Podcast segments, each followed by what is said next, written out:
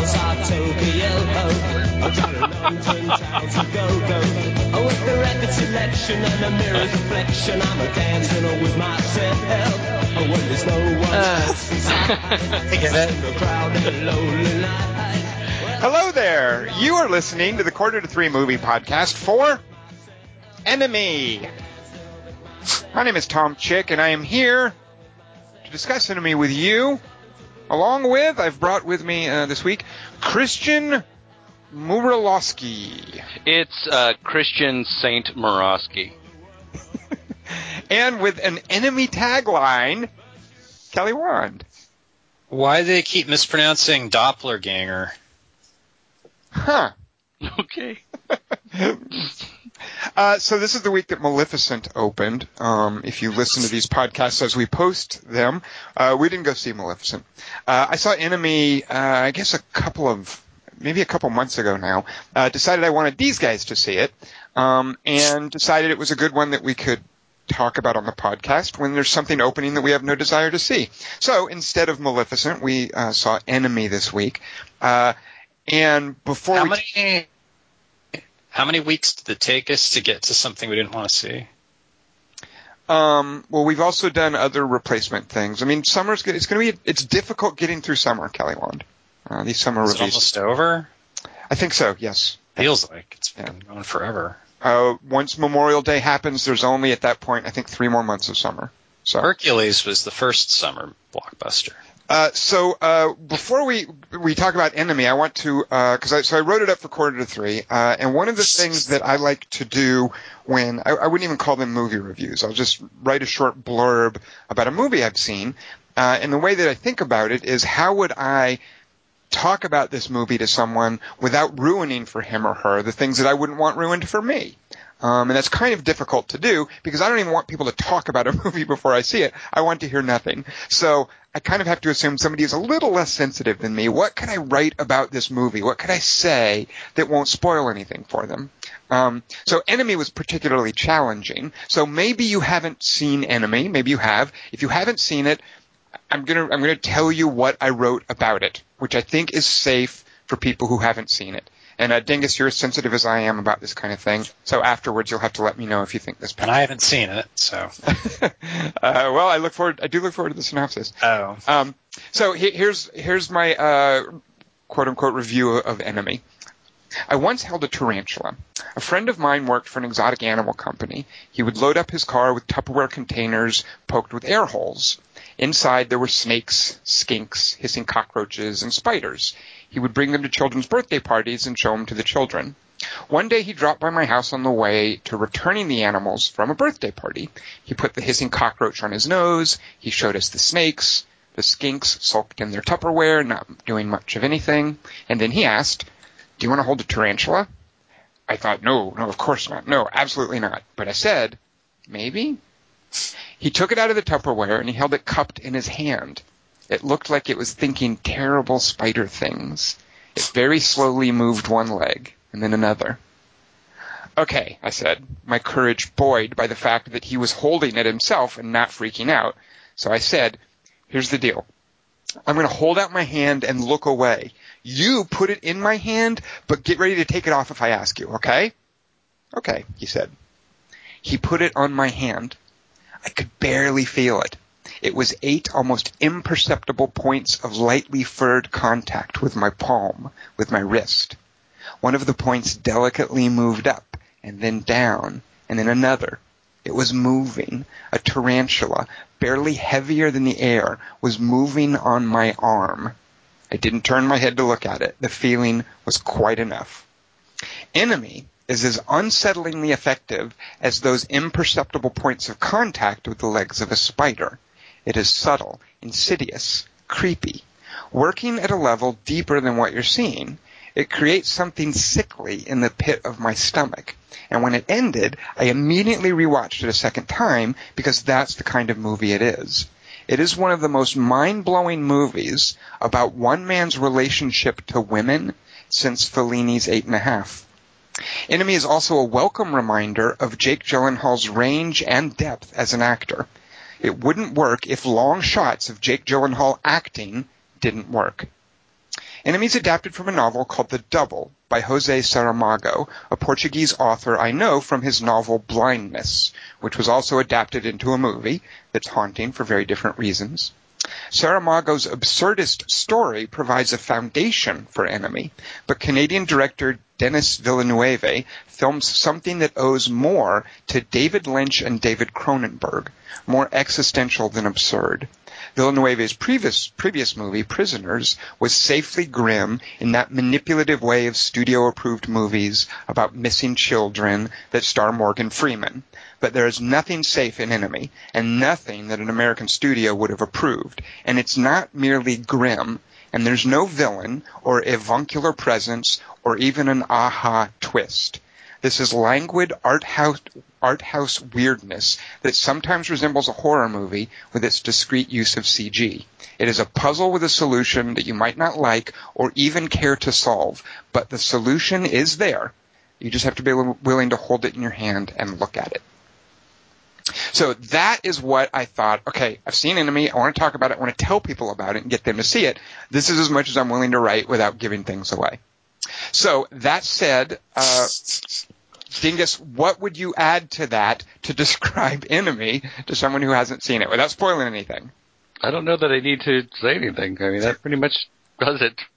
All right, Kelly Wand. Uh, oh, you know, we. I guess I should do this stuff. Uh, Enemy made no money. It didn't really have a theatrical release. Um, actually, it's Really? not really true. It's it's made it's it's racked up a cool million uh, from from uh, uh, release to movie theaters. It Yeah. did a very limited run around the U.S. Um, I suspect because it came out. I think Denis Villeneuve, and I'm probably butchering his name. I think he shot Enemy before Prisoners, and I. I think it languished somewhere. And then Oh. Prisoners doing so well secured it uh, uh, enough of a release schedule to where it made some money. Um, on Metacritic, which is It should have opened at eight theaters. I get that, Kelly Wand. Uh, on, on Metacritic, which is the average rating from various reviews, Enemy is at 60. Hmm. On Rotten Tomatoes, which is the percentage of reviews that are positive, Enemy is at 75%. Damn, no eights at all. you would think. well, no, five, six, seven, and then eight's the next one. Kelly Wand, if you do it. If you do enough math, you can always come to an I know. Yeah. That's the great thing about it.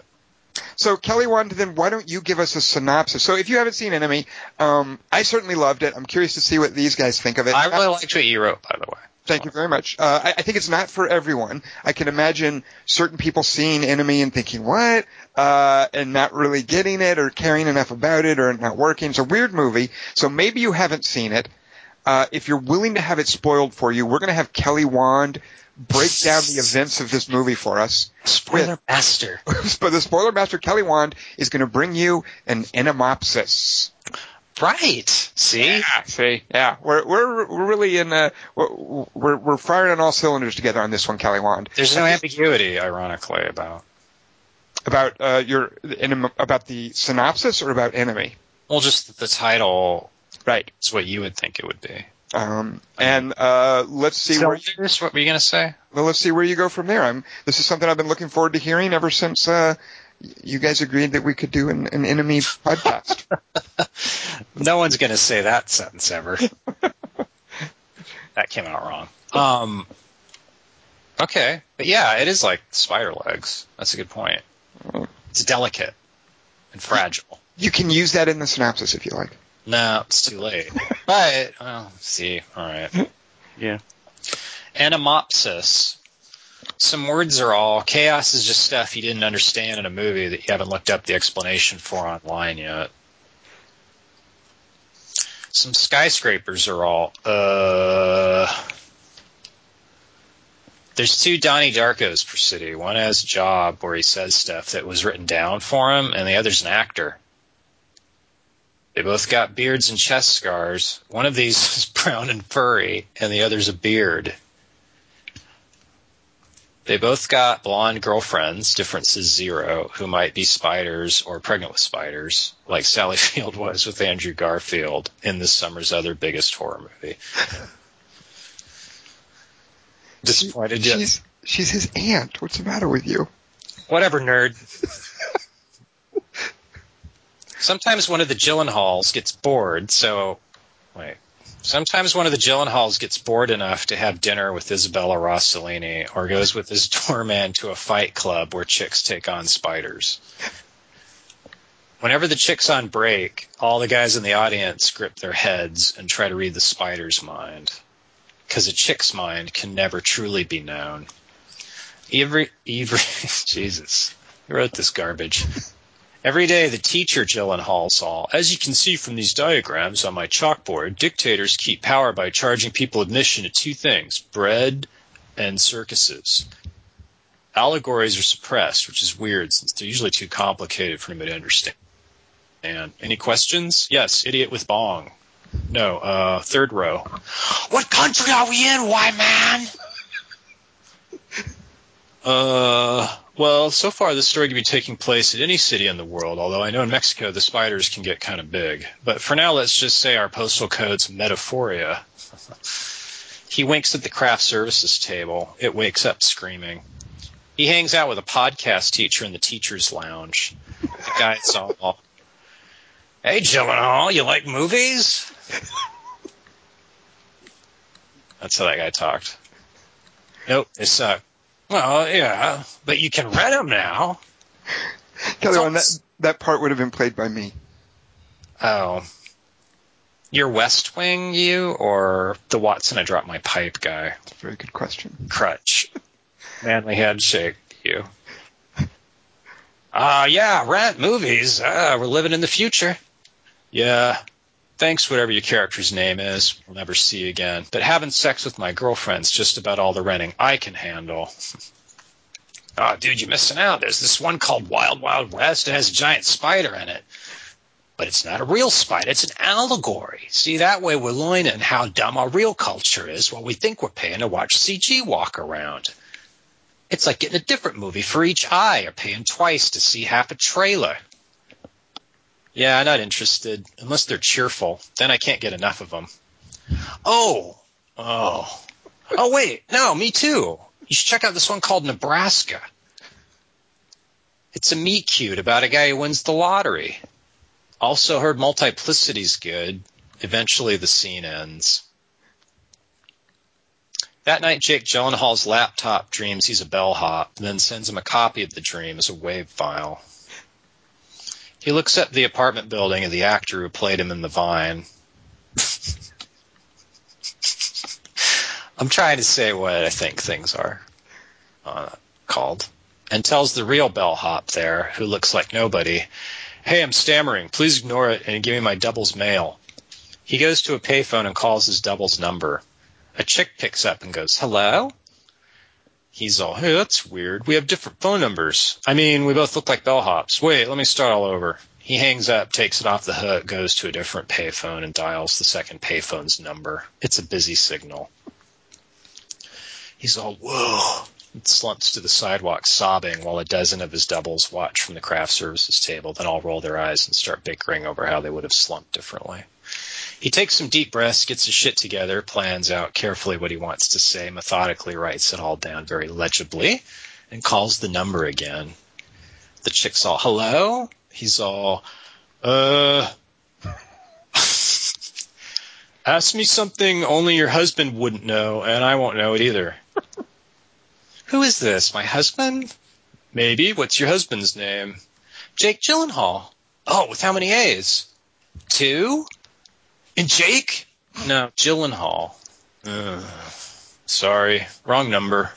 I mean, you must be my double's wife. Am I there right now? I mean, tell the other me, who also has a beard, just to meet me in a hotel room. Once I see his chest, I'll know for sure if something supernatural's going on. He hangs up. Meanwhile, the other him comes home. That guy's all, Hey, uh, something blah blah blah blah blueberries, honey. Did you catch that first part? Who was that guy you just called with your voice just now? Oh, my doppelganger? My dopplerganger? Quit being weird. The phone rings. He picks it up, listens, hangs up, then goes, I'll be right back. Don't worry. He meets the teacher in a hotel room and goes, Wow, we're both so wooden. It's crazy. Hey, do you have a chest scar down here on my stomach? Yeah. Mary Ellen Moffat, she broke my heart. This scene was a mistake. Back to the Future too. Yeah. Eventually, one of them bails. The other one looks at us, shakes his head, and goes, "Doubles." Sidebar: After the first couple times I had sex, I was pretty sure that I hadn't done it right. Then one day I saw a documentary about praying mantises. When praying mantises have sex, the female rips the male's head off at the end. Then I was all, oh cool, I am doing it right. Since his mom tells him to stop being such a bad actor, the other Gyllenhaal rehearses Raging Bull in a mirror. Goes, nailed it! Then tells the other him that the solution to all their metaphysical problems is to switch sex partners for the evening.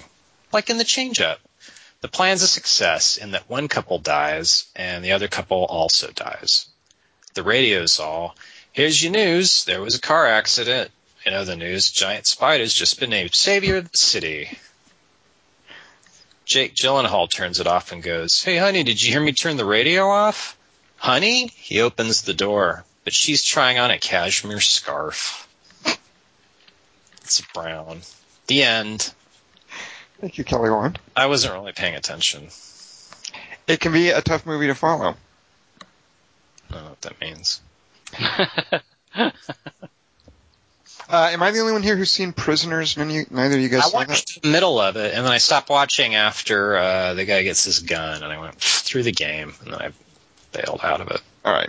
Uh, I, I, I see so little in common between this and Prisoners. I, I wondered if you guys had anything to say. Both of them. What about both of them? Jake Gyllenhaal's in them. Well, right, right. The same director, and it's, it's, there is some cast crossover, isn't there? Right. Um, He looks a little. He looks pretty intense in all the scenes. Uh, all right, well then let's let's uh, just go straight to this then. Uh, um, uh, Kelly Wand had, uh, you know, Dingus, why don't you go first? Dingus, what did you think of this weird thing? I loved it. Absolutely loved it. I love the way it's shot. I love the way it looks. I'm crazy about the music, which is done by the a pair of people who did the music for Martha Mar- Marcy May Marlene. What? Are you serious? Yeah, the, uh, they Same did the, music. They didn't do the same music. They did different music for it. Yes. But they But scored it.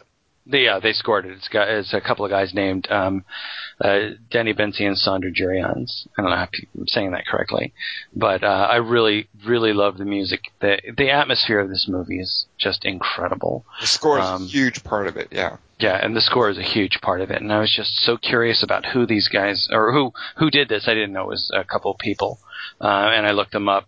Um, and uh, I didn't know. I don't know much of what else they've done um, necessarily, but I, I just immediately keyed on Martha Marcy May um, which made a big a big deal for me. But what what I love about it is the first time I've watched this maybe three or four times. I still don't know that I uh, I really understand it. Um, but what I love about it is that the first after the first time watching it, um, I was talking about having watched it, and I was just I couldn't remember what time period it was in because it's got this it's got such a great way that it's shot and it looks it's this weird sort of dystopian uh, sepia kind of a thing that it does um, and I was like is there anything that would put it in a modern era uh, do they even use cell phones and obviously they, they do um, but And but laptops. yeah, exa- exactly. on a laptop, yeah. yeah, but but that didn't. Those things didn't key on me. All I could think about were the ideas in it.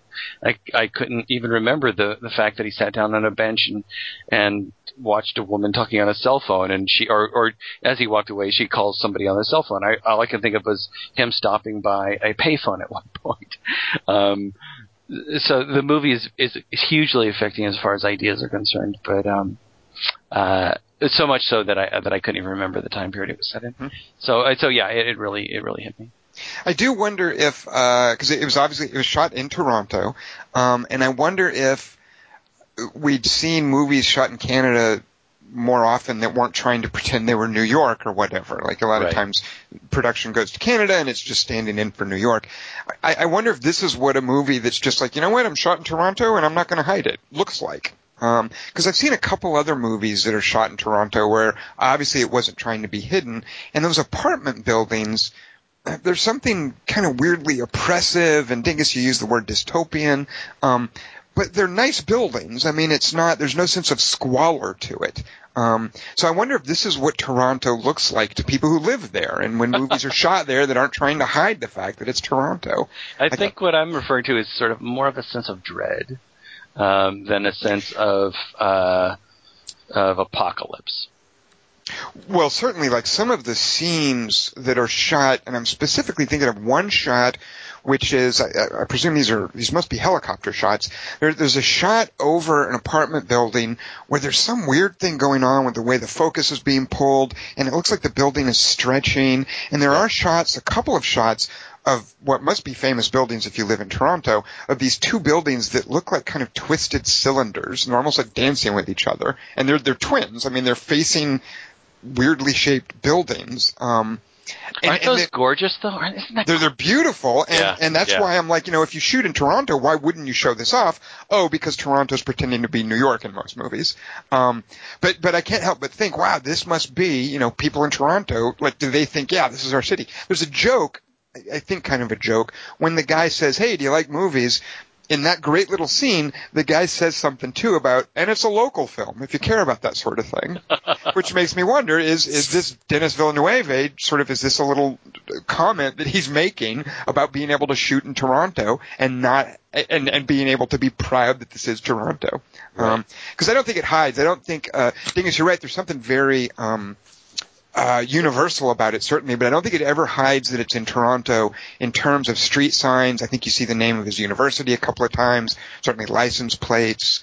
Uh, I, I- think if you look, it's never in your face, but if you look, it, it, I think you can definitely tell, oh, you're, you're in Toronto. Um, Hmm. uh, Kelly Wand, what did you think of this movie? I loved it. I thought it it was really creepy, and then I didn't know where it was going, and up until the last shot, I still didn't know where it was going, which I think is becoming a really big thing that'll make me really like a movie. Because Under the Skin was like that too. Like up until the last shot, I'm like, what's happening? But I never felt lost. Mhm. Um, in this, I didn't pick up that it was Toronto. I don't know that I was supposed to. I thought it was just supposed to be like kind of a generic dystopia. Although what you're saying makes sense in that local line. Like, That sounds right now that you mention it in hindsight. But I, it's too. It's like if it takes place in an American city, it's a different kind of movie, maybe. or something. I don't know. Um, but yeah, I liked everything about it. I liked the acting. I, was, I liked both the women in it. How about both of the main actors? Uh, one of them was really good. no, it kind of reminded me of Dead Ringers in a lot of ways, actually. Uh-huh. Yep. That was another Cronenberg thing. It was, but they even looked. It was interesting because they didn't even look like he was looked like he was trying to look any different. Like it was going to be purely in his mannerisms, which I guess makes more sense after you see the ending. Uh, and, uh, Switch. Well, and I think it's a huge, I I think it's very significant as to what the kind of quote unquote solution to the puzzle is. Um, so there, there's another movie that's out right now called The Double, uh, which uh, stars Jesse Eisenberg, and it's directed by a fellow named uh, Richard Ayoade, who is uh, What? Uh, what? Dark Place guy? Yeah, yeah. Who's uh he's he's an English comic. Uh, he directed a movie, a coming of age movie called uh, Submarine, and The Double is his second movie. Um, and it's Jesse Eisenberg playing doubles, uh, and it's based on a Dostoevsky story. Uh, I think it's Dostoevsky, or it's based on a Russian short story, I think. Um, and it, it really has nothing to do with the Russian story, but it is instead about a guy who meets his double and they become a rival in a kind of a love triangle thing. And it's clearly about doubles. Um, so I, uh, this, the story that Enemy is based on is called The Double also. Um, and I think a key, and by the way, The Double, the thing with Jesse Eisenberg, really weird movie and not in a good way. Uh, it, it, it, plays like a comedy, but it's got this strange atmospheric Brazil style dystopia to it, um, which just doesn't work with the comedic sensibilities of Uh, it. if you want to see it, you always do this. Well, I don't. You're trying to not sell it, and you're just making it sound better. Well, it's Jesse Eisenberg's really good in it, um, and he's doing a thing too where they're two different characters, uh, and they they look the same. They don't try to make them look different, but it's one actor doing two very different types of performances, and I found that fascinating in the double, especially in Enemy as well. Um, and they don't do a thing. Dingus made fun. Uh, mm, I'm even afraid to bring it. So we saw a movie with an actor playing himself, playing two copies of himself, where early on, before the the two copies of himself interact with one another, one of them makes a point to get hurt right on his, the bridge of his nose. Uh, and Dingus made fun of that when we saw. I don't even want to say what the movie is because it's kind of a spoiler. But I remember Dingus making fun of that. But sometimes when you're going to have a movie about doubles, you need that kind of visual crutch. Chinatown. no, there's no Jack Nicholson double. That was the sequel to Well, the two Chinatown. Jakes, right? All right. Yes. Um, Just my guess, Tom. The, So the, I- the interesting thing as well about about enemies, uh, the novel, the literal translation apparently is the duplicated man. oh. Oh well, that makes perfect sense. Okay, I Yeah. like that way better then. Yeah, it's not, Uh, it, yeah. So so when I was looking up like all the stuff about it, because it's just it's it's a movie that really has. It makes you sort of dive into it. It makes you like go down into the layers of it. And so yeah, the novel, it, the literal translation is duplicated man. Well, what else did you find out? Tell us about because I know very, I just sort of read a synopsis. I read a little bit about the Saramago uh, book. What else did you find out about it? I didn't find any uh, Oh. very much about it. I just I went, you know, once I found out it was J- uh, it was uh, Jose Saramago, uh, and I love Blindness. I mean, I, I mean, it's a really hard movie to watch. It's it's it's beautiful. It's beautifully made. Yeah. Um, yeah, uh-huh. It's a great movie to listen to, but it's very difficult to watch. Um, but mainly what I found out was that, and and I was looking up, well, because um, it, it's interesting that you talk about where this uh, that this is so um, so distinctly Toronto, as, as you say, and that thing that you just brought up about that that scene where the guy goes, "It's a it's a local film that matters to you," which which really makes really pleases me because I I didn't notice that. I mean, I I heard him say that, and I was like, "Oh, that's interesting. I guess that's a throwaway line," but obviously it's not. Um, I love that, and so I went to look up uh, where where, um, but I think um, Blindness is is actually supposed to be set in Sao, San Paulo, uh, but it's shot in, in various places, including Canada. But it's not intended to be shown there. But the the city sort of reminds me of this. But the shooting of this, uh, it just has a different cast to it. I mean the, the I mean by cast I mean the the the color filter is just so interesting. So I, I don't know very much about the the novel. I didn't try to read up on that other than knowing that the the title is Duplicated Man. Did you see who adapted the novel to the screenplay, Dingus? Uh, yeah, it's a guy named Javier Gullón. And do you know what we know him from? I do know what we know him from. We know him from uh, El Rey de la Montoya. So that's a Spanish horror movie, uh, which I, I, I think both Uh, Dingus and I- Montaña, yeah, yeah. Uh, yeah, it means King of the Hill. It's translated as King of the Hill. Don't accidentally rent that cartoon thing. Uh, if you go looking for King of the Hill, make sure you're getting a Spanish horror movie, not an American white trash cartoon. Uh, and uh, the guy who adapted this screenplay wrote. It was directed by another director. Uh, it was directed by someone else, not the writer. But he wrote this screenplay for King of the Hill, um, which uh, yeah, I, I find fascinating. I guy- do too. I was so I was so ple- I didn't I didn't know that until maybe after the second time I I watched it. I went like r- like looking up who did all of this and finding out that he wrote that sort of suddenly like a little bing went off in my head because there's some I don't know there's something tonally that just lit up for me when I read that he wrote that both those things. Uh, well, let, let's break down what. Uh, be, so, who wants to take a stab at kind of interpreting, or let's say you're talking to someone who just saw Enemy, they just saw that final scene, and they're like, "What?" Well, I want- to ask you to do that because you keep talking about this as a puzzle, and I hadn't read your review that you read for us at the beginning, and you talking that two things popped up for me that that um, it's a puzzle, but if you if you're willing to look at your hand, you'll you'll be able to figure it out, Mm-hmm. and also that thing you said, and I don't know how, quite how you put it Women? about what yeah one man's relationship with with women. Mm-hmm. Uh, so I would like you to because I think that you you got to this well before us and you started writing about it well before us. So I'd like to hear what you have to say about puzzle. I mean, I'm really interested in that. Okay, I mean, I could just unpack it for you, what I sort of believe about it, my interpretation.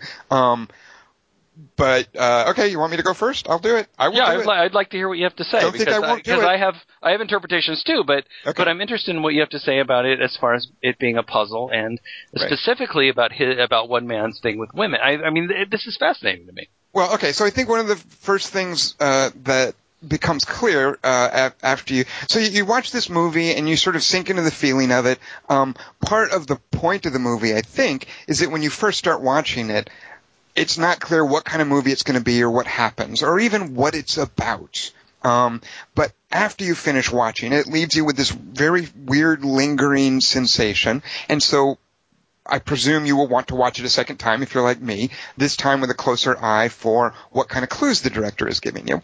And I think after watching it that second time with an eye for the clues, um, and you don't necessarily have to do that to appreciate Enemy, but I think if you do that, you realize that you're seeing a movie that's not about two different people. You're seeing a movie about one man, um, you know, and I think they're very definite uh, indicators. I don't think it's ambiguous. For instance, when Adam Bell, who's the college professor, uh, is looking up online this actor that he's seen in a movie who looks like him, um, he finds the picture of the actor. He goes to get a picture of himself, and he digs through a box, and there's a ripped in half picture. You know, he just has the half of the picture with him on it, and he holds it up to the screen and, and think, thinks, yeah, sure enough, I look like him.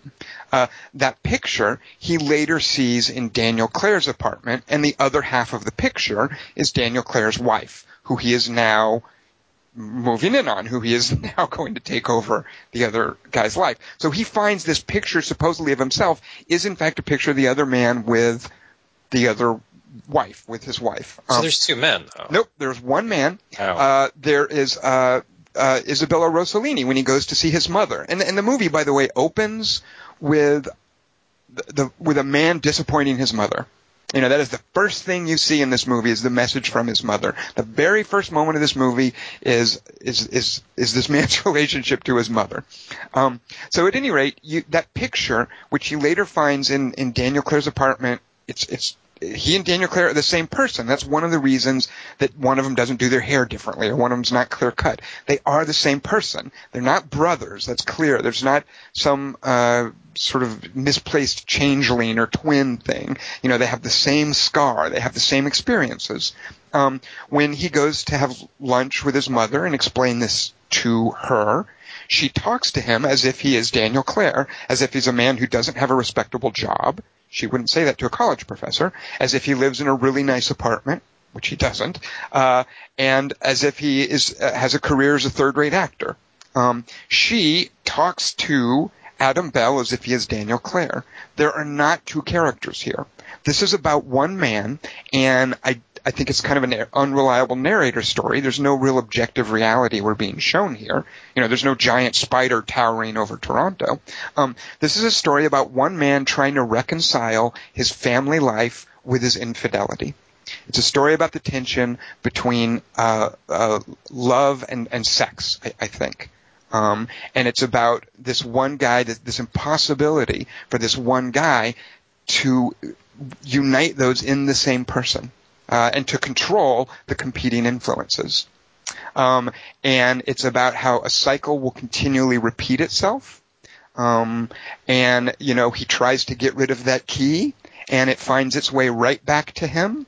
Um, it's about how to him women are represented by spiders, something that he naturally reacts against, that's creepy, that's misunderstood. You know, spiders represent his mistress, his mother, and his wife at various times. There are three spider hallucinations in the movie, one for each of the three characters, each of the three female characters.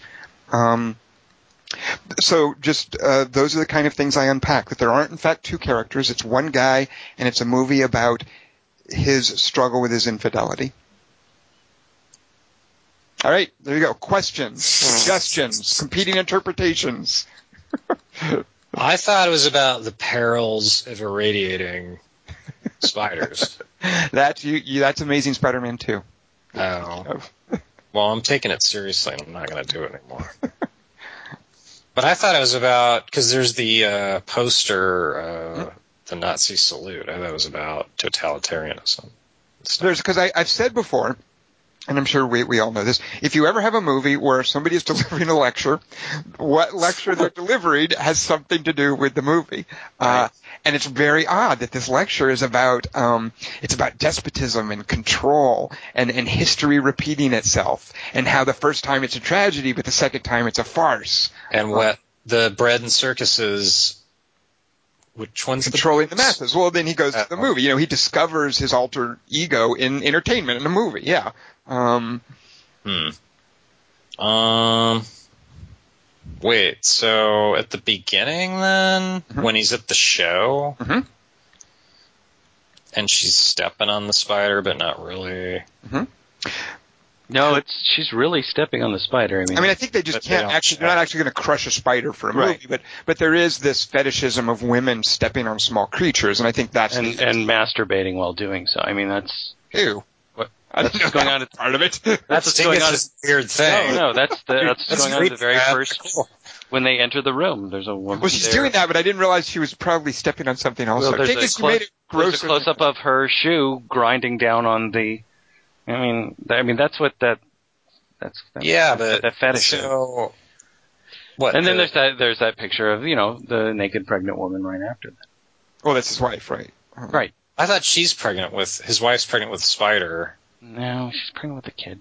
Stop it. Oh, I'm confused. Oh. I thought I understood the movie. Well, what, so what was your understanding, Kelly? Wand? Like when it ended, what what kind of were you? And whether I'm right or wrong, I mean, I'm not asking for any sort of affirmation necessarily. What was your kind of takeaway? that he is in like a 1984 world, and she's like the Michael Palin character who's trying to get him to like turn. Who's she? Yeah, because The pregnant wife who's actually a spider. so the, so for you, it was kind of about the the Or the tyranny of the marital relationship, maybe. Like, would you say that? Like that? That was kind of Yeah, you know what I thought you were going to say before was like, always know that when they give the speech about totalitarianism in a movie, it means it's actually about men and women. You know? Well, not necessarily, and that's one of the things I really like about Enemy is it doesn't. It takes time for this stuff to emerge. There's no there's no indication early on that there are that, that there is only one guy. I mean, you think for a long time when you're watching Enemy that it's about this guy who's mysteriously discovered someone who looks just like himself. Um, right. He's finding his doppelganger. And, Right. And it's going to be this Right. weird sort of like, how did I? Uh, was I cloned? Are we in a future world? What's going on? Yeah, that's. It, I think you are trying to. I think the movie is reaching for the, or not reaching, but leading you to that and it's early thing. on. Yeah, like it doesn't it, it Yeah. doesn't make you think that here's a a sort of a subconscious thriller uh, where things aren't where, where it's not about an object, objective reality. You know, it's about a man's state of mind, and you're watching what you think because of the way it plays out. By the way, you you're watching what you think is an objective thriller. Um, about objective reality, and he's, you know, he's he's hiding out in front of the lobby of the, aid, the the talent agency, and he's eating a sandwich, and he's running for the door and not getting it. I mean, that's not the kind of stuff that's that's made of of dreams about your subconscious reality. no, no, yeah. And in the end, they're both the characters are behaving like they're not doing what they would do if your dop you were obsessed with. Well, right, and that's the whole thing too. It's a weird twist when you see, you know, you made the joke about Raging Bull, and it's a weird twist when Adam Bell decides, okay, I'm gonna, you know, Right. I'm gonna Exploit sleep it. with your girlfriend, and you're like, wait, why is he doing that? Yeah, what's his motivation? Right, and it It just comes makes right after the mom thing. It comes right after the after Isabel Rossellini Right. Yep. snapping a third rate actor, so it's obviously tied into that. But that Well, scene seemed bewildering to me until you did your unpacking, I guess. But again, I don't I don't have any claim to being correct about the unpacking. It's just sort of some conclusions that I'd arrived at, some some based on some clues that I think are in there. Um, But I I, tend, I notice like in the fountain, like you always tend to think there's only one dude, and I always tend to think there's three dudes. like in the fountain, I think even the conquistador stuff's real, and I see. I don't know. I, I've been meeting people lately who agree with me on that. That I thought I was the only one. I agree with you on the. I think the fountain is three sim, three stories going on simultaneously. I mean, I think it's. I think all of that is real. I don't. I don't mean. well, I mean, I so- that's a different thing. Uh, well, so with Enemy this, though, Kelly uh, want. Oh, I'm afraid with Enemy, as soon as we have the scene with the mom, the mother, uh, the movie makes it clear. I mean, it, it's absolutely when when she tells him stop the third the third rate actor thing. well, yeah. And then the wife That- goes. that's that. I mean, the, she goes, "How was school or something?" But then I go, "Oh, Well- just recogn- well, no, no, no. That's that's something else. I think that is something else. Yeah. that is that is something else. That's the wife uh, falling. I mean, accepting the new him. I think, and, or and and and that's important. himself. it's hugely important. It but but important the the mother scene is different. Yeah. Right, and it's important because that's what I, I think ultimately the movie is about. The girlfriend is kind of inconsequential. She just represents this this temptation, the lure of sex with someone strange and new.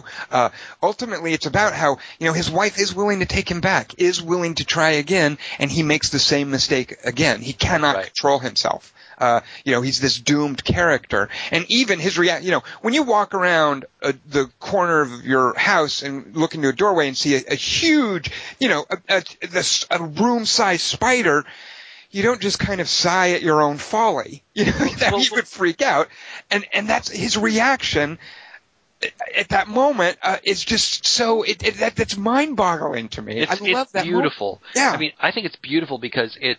I mean, the movie is bookended by a, a pair of of sighs. Um, there's the there's the moment at the beginning where there's the knock at his door where Melanie Laurent first comes in, and his his reaction when the the Right. knock at the door is a sigh. It's, it's Right. that same sort of heavy. And and you're right, Tom. When he he rounds the corner and there's this gigantic spider in the corner, and his reaction is is resignation or this sigh. I mean, there's a reason it's a spider. Spiders spiders weave webs. They create traps, and I think that, that that's a huge point of this movie. Is they eat you after sex. and they eat you after sex See? but but that that whole like weaving a web, creating a trap, and the sigh at the at either end of the movie. e- Every time I've watched the movie, um, or at least the last time, that that's when I really saw. Oh, the the thing that he does when she knocks is, and then again at the end is. I mean, it's just such an important thing, and and Jake Gyllenhaal can do a sigh. I mean, let's be honest, the guy knows how to sigh. He's a really He's good sigher. Yeah, he's cornered the market on sighing.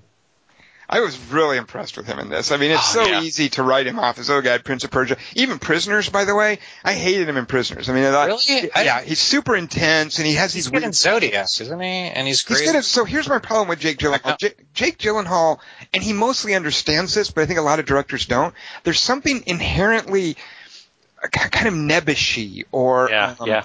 about Jake Gyllenhaal. And when movies try to neglect that and play him up as these badass Jarhead. action type, yeah, like Jarhead or Prince of Persia, like if you don't, if you're not going to cash in on that aspect of him, you're not really getting what he can do, Shia and LaBeouf. his full appeal. So the fact that he's doing the two different kind of as two different characters almost the two extremes of what he does is so immensely entertaining. And i love watching him solving the puzzle or trying to solve the puzzle earlier in the movie and being completely unequipped for it. Yeah. being nervous and shaky and uncertain and he can't get his breath. He can't even remember how to talk correctly when he's cornered. And and when he calls the wife it doesn't even occur to him that because that's his doppelganger, they will probably sound alike. It doesn't even occur to him when he's talking to her on the phone that of course they have the same voice, so the woman that he's talked to knows his voice. It's just such this perfect nebbishy Jake Gyllenhaal performance. And when Um, he when he talks to himself, he's like, "What? Oh, what? Yes, right, right. That's unbelievable!" And he's trying to talk to the other guys, like, "Don't you hear this? Isn't this amazing?" I love his dis- sense of discovery. Like, "Whoa, look at this!" And and the cinematic language in that scene, by the way, really gets to the fact that these are not two different characters. Because Right. what happens, and I love the way that Denis Villeneuve shoots this, is is what happens. He does this a couple of times. So he doesn't just stick the camera in people's faces and then edit it together. One of the things I love in this movie is how someone will talk to someone else off camera, and the camera doesn't cut to the second speaker. To the person who is talking from off camera. Normally, when somebody comes into a scene and speaks, they get a shot, you know? They're visually part of the scene. He constantly has people talking to Jake Gyllenhaal from off screen and we don't get to see them and that's hugely, hugely unnerving in a movie. And you don't really realize it. It's just this weird, it, it puts you on edge. When somebody comes into a scene and starts interacting with the main character and the camera doesn't show you that person, that makes you uncomfortable. And I love that. Um, so what happens is in the phone scene, um, he, for whatever reason, he picks up the phone and he goes into the bathroom out of the frame. We can't see him. And then he comes back out, but he's carried the phone into the bathroom where we can't see him. And then when it cuts to Jake Gyllenhaal as the actor character with his wife, he has also taken his cell phone into the bathroom and he comes out.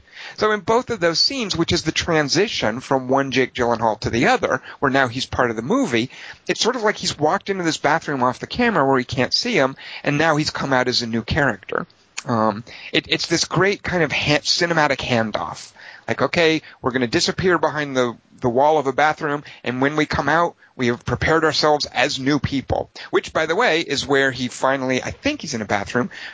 Actually, maybe not. I was going to say that's where he turns finds the key at the very end, but he's not in the bathroom. She's in the bathroom. No, yeah, she's she's uh, after her shower, uh, cleaning out cleaning off the mirror and whatnot. But there's definitely that handoff scene where they both walk into the bathroom off out of the frame of the camera. Right. Um, I've had sex with some girls who were worse than spiders. Just FYI. One, two, three, not only you and me, got 180 degrees, and I'm caught in between. Counting one, two, three, Peter Pan, and free, getting down with three P. Everybody loves ocean. That's how Britney works in the enemy universe. That's what Kelly says. Check, please. Uh, yeah. I just figured you were done. Were you? No, no, we, we have a we have a huge three by three this week. Yeah, yeah, I mean, we are oh, I, we are champing at the bit. To, uh, we are. Yeah. Yeah, enough of your stupid movie about Oh, fucking bullshit. Talk. Let's talk about something that everyone can enjoy. And something I'm so that- glad you guys. What? I'm so glad you guys got to see Enemy, though. I really wanted you to see that. Um, so Oh, I am too. I, I mean, I had a great time watching this movie. Every time I've watched it, it's just, it's, uh, but it's such a pleasure the first time to sink into it. Seriously. Wait, so in the hotel room, Not, rep, rep, let's have a three by three, Kelly Wand. You asked for the check. You can't very well put dessert on now. All right, so Kelly Wand, man, this is I boy, I can't wait to talk about these three movies and scenes. Kelly Wand, what is this week three by three? this week's three by three, Tom, is the three best scenes where video games kill people. Which, I admit, part of it I picked just so I could get to hear you say, join us next week for 12 Years a Slave, and also your favorite scenes where video games kill people. Like you had to actually shill for something that dumb. But you also told me about that one movie with that one Well, girl. save it for the podcast. I mean, ah, save it where for the three video games shill people. by Don't give him any ideas, Dingus. Sorry. See, why can't you be more like Dingus? He's my friend. You're just the spider behind me.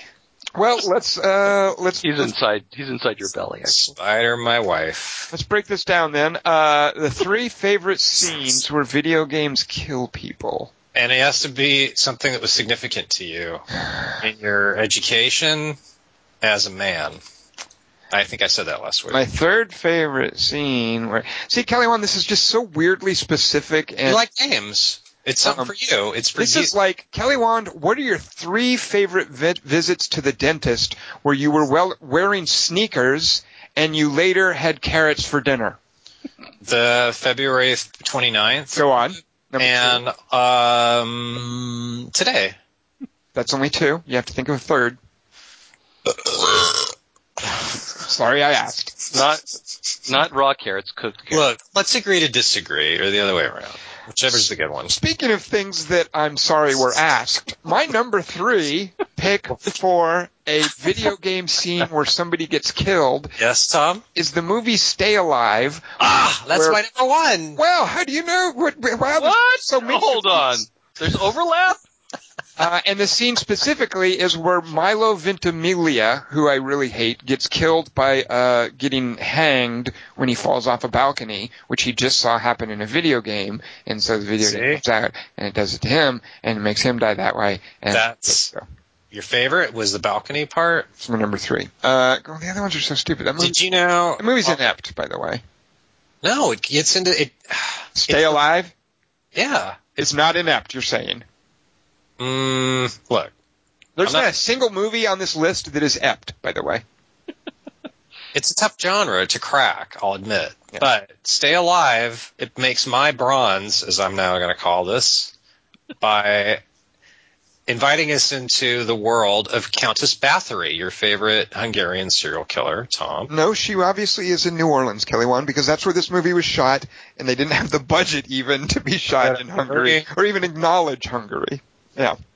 Uh, well, anyway, as I was saying, uh, she's a serial killer from Hungary, and in the movie, which is supposed to be about a video game, she kills people with a stagecoach, with horses, like black stagecoach. But remember, she's allergic to roses, so they show her her own reflection in a laptop, and it makes her uh, insane. Huh. That's the rose where the rose comes in. Did you know that that movie was originally originally cast in that movie? Up in the So, middle. so Dingus, you didn't see Stay Alive, right? No, I I I couldn't get all the way through Saturday Night Fever. Um, so Stay Alive is uh, I got that. Uh, Stay Alive is about. uh, There's a whole bunch of these movies that came out around the 2000 or so. I don't know specifically what the year this is, but it's when video games were starting to sort of seep into mainstream culture, and there were people in Hollywood who were obviously like, Matrix. Oh, what are these video game things? Maybe we should make horror movies that'll appeal to video gamers and the kids. So they make these movies where video games kill people. There's only four that I know of. Um, so in One didn't make your list. yeah, That's how many. Um, ah, in Stay Alive, Stay Alive is a, it's a horrible script. It originally starred. It was cast with. So first of all, Kelly Wand, um, the Huh? sidekick was going to be played by Steve Zahn. ugh.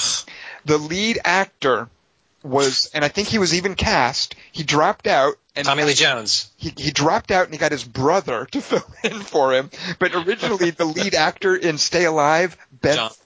Ben Foster. Oh, no way! yep. No way! So he's got a That's younger awesome. brother. He's got a younger brother named Jon Foster who doesn't really look. Actually, his brother's like the handsome one. Um, obviously, didn't get the talent though. Um, but so for whatever reason, this is going to be a Ben Foster movie. But he dropped out. Steve Zahn went with him, and so they got uh, Jon Foster, his younger brother, and the kid from Malcolm in the Middle to be the side. Yeah. Um, Malcolm in the Middle survives the movie because he's going to keep the franchise going. that he died. I thought he got killed by the stage No. killing. No, he uh, looks. It looks like he's killed in some bushes. But Yeah, yeah. There's the roses and oh, he- No, but then he's all, "Don't worry, I'm cool." Okay. I guess I wasn't paying close. Gets out of it. Uh, Adam Goldberg doesn't stick around for very long. He No. doesn't even show up for the main shooting. He shoots like they do his scenes from a remote location and splice them in. like Sinatra and Cannibal, Cannibal Run too. Exactly. Yeah. He's our. or like Alec Guinness in Mute Witness. I don't watch movies about Amish. You almost said Cannonball Run again. Uh-huh. No. Wait, do you remember Malcolm in the Middle's name in that movie? I don't. What was Swink. Swink? Yeah. I think that's terribly offensive to some. Remember you said skink earlier. I did. A skink is an actual thing. I don't think a What is a skink? I was going to ask. skink is a lizard. It's like a little. It's like a newt. I think. Yeah. Oh, better. All right. So Stay Alive is my number three pick. Is Kelly My Wand's number number one one. pick? Yeah. How about that? So Dingus, then uh, what did you I do said with this? bronze, but I meant gold, by the way, earlier. Oh, I thought you were changing your list. As, No, I got confused. Okay. Uh, precious metals are hard to keep straight, Kelly Wand. Hey. Dingus, what is your number three pick, and what did you Too do with soon. this list? Oh, yeah. mm, What did I do with this list? Yes. I worried about it all week, and Aw. uh, Thanks. You're- flattering. well, you're welcome. Surprised. and then uh, didn't do very well in, as a result. But See, I wor- I did worry. Cares? Tom, you don't even worry. You just go. And yet he, he will come up with three actual things. And He I came up with four and eliminated one. One And of them actually doesn't count, but I think I can. I'm I'm imagining you might think it counts, Kelly Wand, and I'll explain to you later why it doesn't count if you like. Look, precious metals are a little similar, you have to admit, because they're all kind of shiny. That is true. And the elements are the same. Remind me never to let you invest my money. Fe is iron. Isn't that fucking weird? Is that the same thing for uh, the vitamin iron? Is that like Fe? Oh, I'm sorry, Dingus. Continue. Uh, have either of you ever seen a movie called The Chum Scrubber? uh, is it Jerry Lewis? No, I saw it a long time ago and don't remember the first thing I about saw it. the porn version of it, but I forget the name of it. Jerry Lewis. What? Uh, no, uh, Chum Scrubber's from 2005, so it's hardly a Jerry Lewis film. Oh, Um, what'd you say? I said he was alive then. Anything's possible. Yeah, but he's not really making so many movies right now. Sorry. It was actually directed by a guy named Arie Posin. Um, anyway, uh, Chum Scrubber stars Jamie Bell. Um, uh, he's, you know, a, he's busy, he's busily making, uh, Fantastic Four right now. Um, but, uh, but in this movie, uh, he's, uh, he's in this movie called The Chum Scrubber. And The Chum Scrubber is, is, uh, it's kind of about suburbia and, um, I, I really didn't like the movie, uh, but it there's there's this weird sort of video game setting that goes on, and the the, the video game in question has uh, the main character called the Chum Scrubber who carries around his own severed head all the time, and and and so um, I don't I, I there's there's several scenes where there are deaths, but but uh, th- this death is more conceptual. I apologize to you, Kelly, uh, but it it's because of the way this this film is uh, themed. The the idea here is sort of the death of the affluent American sort of suburbia thanks to prescription drugs. So the way that video games are killing in this particular scene is by showing the death of suburbia by prescription drugs. What? What do you think of that, Kelly Wand? I'm confused. And that You- takes a lot. You should be. I mean, there is there is something that goes on with, with somebody being stabbed. Dingus Any didn't even descriptions of the enemy. Dingus didn't even give us a line from the movie. I don't remember any lines from Chum Scrubber. um, It has a hell of a cast, though. I remember thinking, 'cause I think it was Arie Posin's first movie. I remember seeing that and thinking, how did he get all these people? yeah, it's it's got Lou Taylor Pucci, it's got William Fichtner in it. Oh, Uh, it's got Oh. Rory Culkin is in it. Allison Janney. I mean, oh, there's a there's a there's a maze. It's an amazing cast, and you sit there watching it, just going, "What the?" I mean, R- Ralph Fiennes is in it for for goodness sake. I mean, you sit there watching it, just going, "What the heck is going on here?" And why is this such a mess? And and then you look at the video game, which it's just horribly. I hate video game graphics in movies, but the video game graphics in this are just terrible. But they sit down and they dutifully play the the chum scrubber, who is a dude who carries his severed head around and uh, and and then at the end encourages somebody to stab somebody else. But the death I'm I'm choosing is a conceptual death of of uh, of suburban America by prescription drugs. Kelly Wand, do you accept that? Yeah, I wasn't really listening, but it sounds right. Uh, You're never listening, but that's okay to me. What? I try my best. I understand, I, and I accept that. I'm on my own prescription meds, and they don't favor listening to people talk about video game movies. All right. Well, Kelly what is your, uh, what then would be your silver choice for, or no, I, your, Oh, we have so many to go over. He said his number one was bronze. Why did he do that? uh, yeah. Look. So what, let's just use number. Kelly let's stick to the math. What is your number three choice for a favorite death inflicted by a video game? Uh, that movie with Shia LaBeouf where the computer makes telephone poles attack him. Not a video game. What? Yeah, it was. Uh, it was called Eagle Eye with Julianne See? Moore as the computer, as the titular Eagle Eye. Also, That's his, that's your number three. yeah. There's no video game in there that makes any. That's my real bronze. The last one was my gold. so Kelly Wand couldn't hold on, come hold on, hold on. movies for his topic. What? Wait, I, that's the. I mean, uh, I he mean, chose he chose Eagle Eye. Apparently. Wh- How does that work? Yeah, explain this to us, Kelly Wand. How, how does a video game make Well- someone kill somebody in Eagle Eye? well, I didn't see the entire movie, but what I gathered. Damn Why did I bother? I know. Jesus. Go ahead. How does a video game help somebody kill somebody? All right, I'm gonna change my answer. You thing guys- is, I actually watched Stay Alive this week, uh, as well as these two other movies I'm about to mention. I watched them all this week. So. All right, uh, you know what? I'm Six changing- hours. Six hours of movie watch. Six hours I could have spent leveling up a character in WildStar. That's All a right, good point. I'm changing my answer. I'm changing my answer. All right. I was kidding. That was a joke. No, My I real- got you down for Eagle Eye, but Eagle no. Eye. D- tell us your reasoning. Come on, I want to hear this.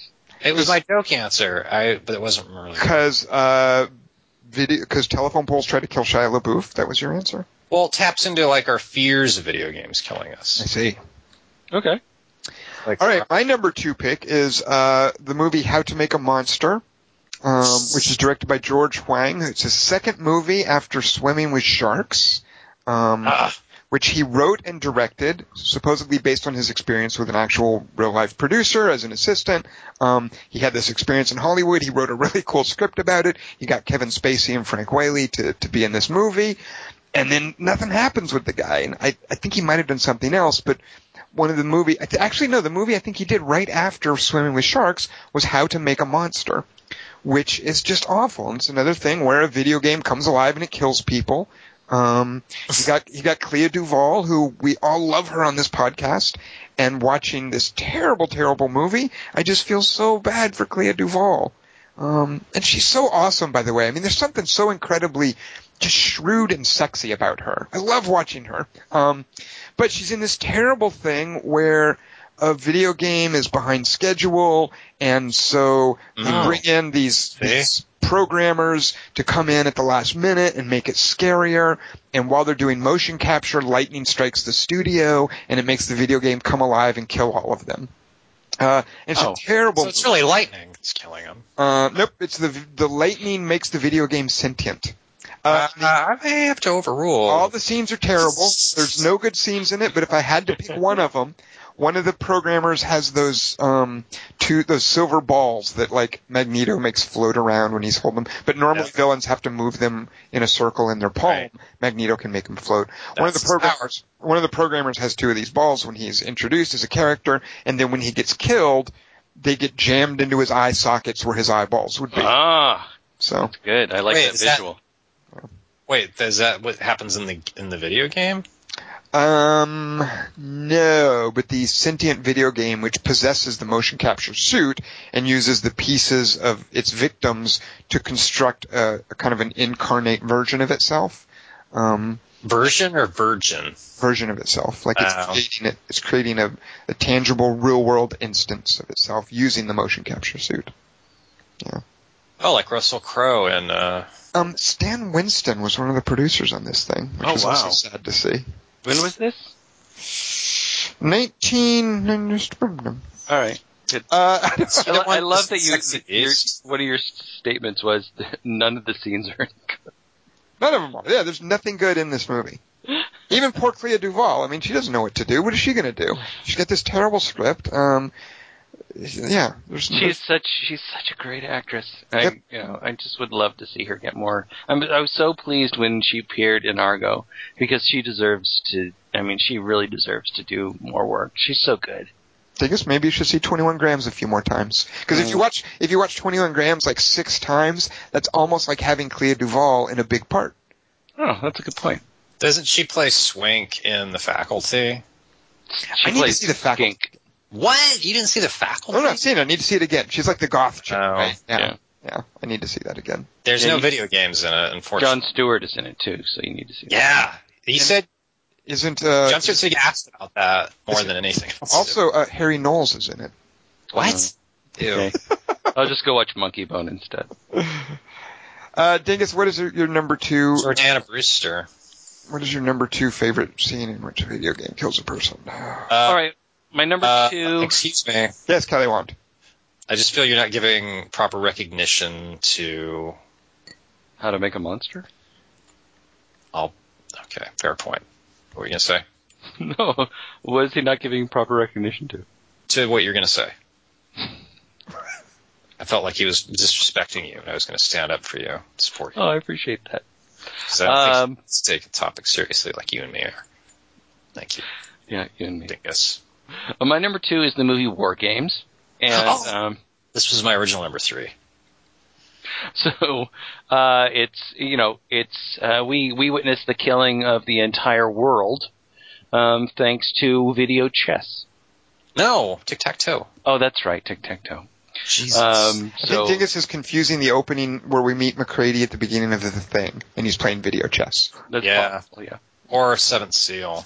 Uh, but also, it's you know the quote is how, how about a nice game of chess? But we we wa- we we witnessed the entire world get killed because they're playing tic tac toe on a on a giant video screen, No, and I and that is that is what we see now. Uh, uh, certainly, there's no real deaths, as in my Chumscrubber pick, which were sort of uh, conceptual prescription drug deaths of you know the the consciousness and the will of the American people. Uh, with war games, we're talking about uh, virtual deaths that could happen because of a nuclear apo- apocalypse or nuclear, I should say, apocalypse. Kelly Wand, your judgment on that? Uh, Dingus is crazy because if it had picked chess, there is a winner in chess, so some well, a bunch of people would have died, but because it picked tic tac toe, a game with no winners, no one dies. We're talking about no winners. It's always the first person who goes in tic tac toe wins, right? That's right. The only way to win in chess is not to play, Kelly. Now I know how the spider felt. It saw Jake Gyllenhaal. so the spider is the victim. Look, You can tell it's sort of precious metals, arachnids. I don't fucking know. But my point is this: what are we talking about? Uh, Kelly, we're talking about your number two favorite scene in which a video game kills a person. Um, virtuosity. He's looking it up. Oh. Virtuosity. See? But I thought that's like Russell Crowe is an AI Yeah. construct. It's about a video game? I've never seen it. Well, yeah, but it's a game, but there's no. It's like the victims or the losers. So there's no actual game. It's just virtual. Well, he has to get created in a virtual sim that Denzel Washington invents. That he loses an arm inventing. Right. so but, has it's, to but it's not an actual. his son. It's not really a game, but it's game-like. Is it- That's the first Dead Kid movie I think I saw, All right. and now it's every movie. Wow. The Uh, what was your question? Virtual sim, yes. Well, virtual sims are games without endings. So all right. Good. that's where the term virtuosity. You just ensured that my number one will be accepted by the panel. Thank you. Uh, that's the guy who did Lawnmower Man, isn't it? Ah, see, that's not a real video game though. He's just redoing his, his virtual reality movies. Yeah. Huh. Jeff Fahey always makes me think about Sam Rockwell. I always wonder, are they? What? I don't know why it is. Dingus obviously it hasn't watched enough Lost. 'cause There's Jeff Fahey and Lost will not remind you of Sam Rockwell. Okay. Um, did you ever see that X Files where they there's like a devil in the video game? Yeah. No, but I did see my number one pick for a favorite scene in which a video game kills someone. And it's a movie Dingus told me about that I actually watched. So I've I've said before on this podcast, and I think at least Dingus, maybe even Kelly Wand, has called me out for this being wrong. He I mean, let me make another assertion. I'm going to say, I'm going to restate my case. I love the movie Seven. I think Seven is fantastic. I think it, it's it's David Fincher at his at his level best. Seven, however, has a terrible script. The script, Kevin Andrew Walker's script in Seven is just pedestrian. Two cops, one is the rookie, the other one stays from retirement, and they're chasing a serial killer. The only thing that makes Seven good not the only thing, but what makes Seven good isn't the script, which is terrible. It's David Fincher's style. And there's some nice touches in there, but I think the script itself, if you had given the script to Seven, to a more pedestrian director, it would be as forgettable a movie as all those other things where Morgan Freeman is trying to solve crime. Um, so my my assertion about the Seven script is that it is terrible. And another piece of support for that assertion is Kevin Andrew Walker's script for a movie I saw in which a video game kills someone called Brain Scan. Oh, I always wanted to see this movie. Well, it's the writer of Seven, Kelly Wand, so you would think, hey, what was Kevin Andrew Walker doing shortly before he wrote the script for Seven? He was doing Brain Scan. So Brain Scan is It's, uh, it's Andrew Kevin Walker. I don't know if it matters. Kevin Andrew Walker. Am I thinking of the British guy who did The Cottage and from London to Brighton? I don't know. That's Paul Andrew Williams. Patrick John Shanley. Anyways, a guy with three names. One of them's Walker, one of them's Kevin, one of them's Andrew. The order, arrange it however you like. You'll, It's you'll like eventually find him. um, is, it- is it really Andrew Kevin Walker, Dingus? Yeah. Oh, well, anyway, that guy. Scan brain. Gotcha. Uh, so Brain Scan is about a video game that a guy plays. Yeah. And in the video game, he Yeah. thinks he's killing people.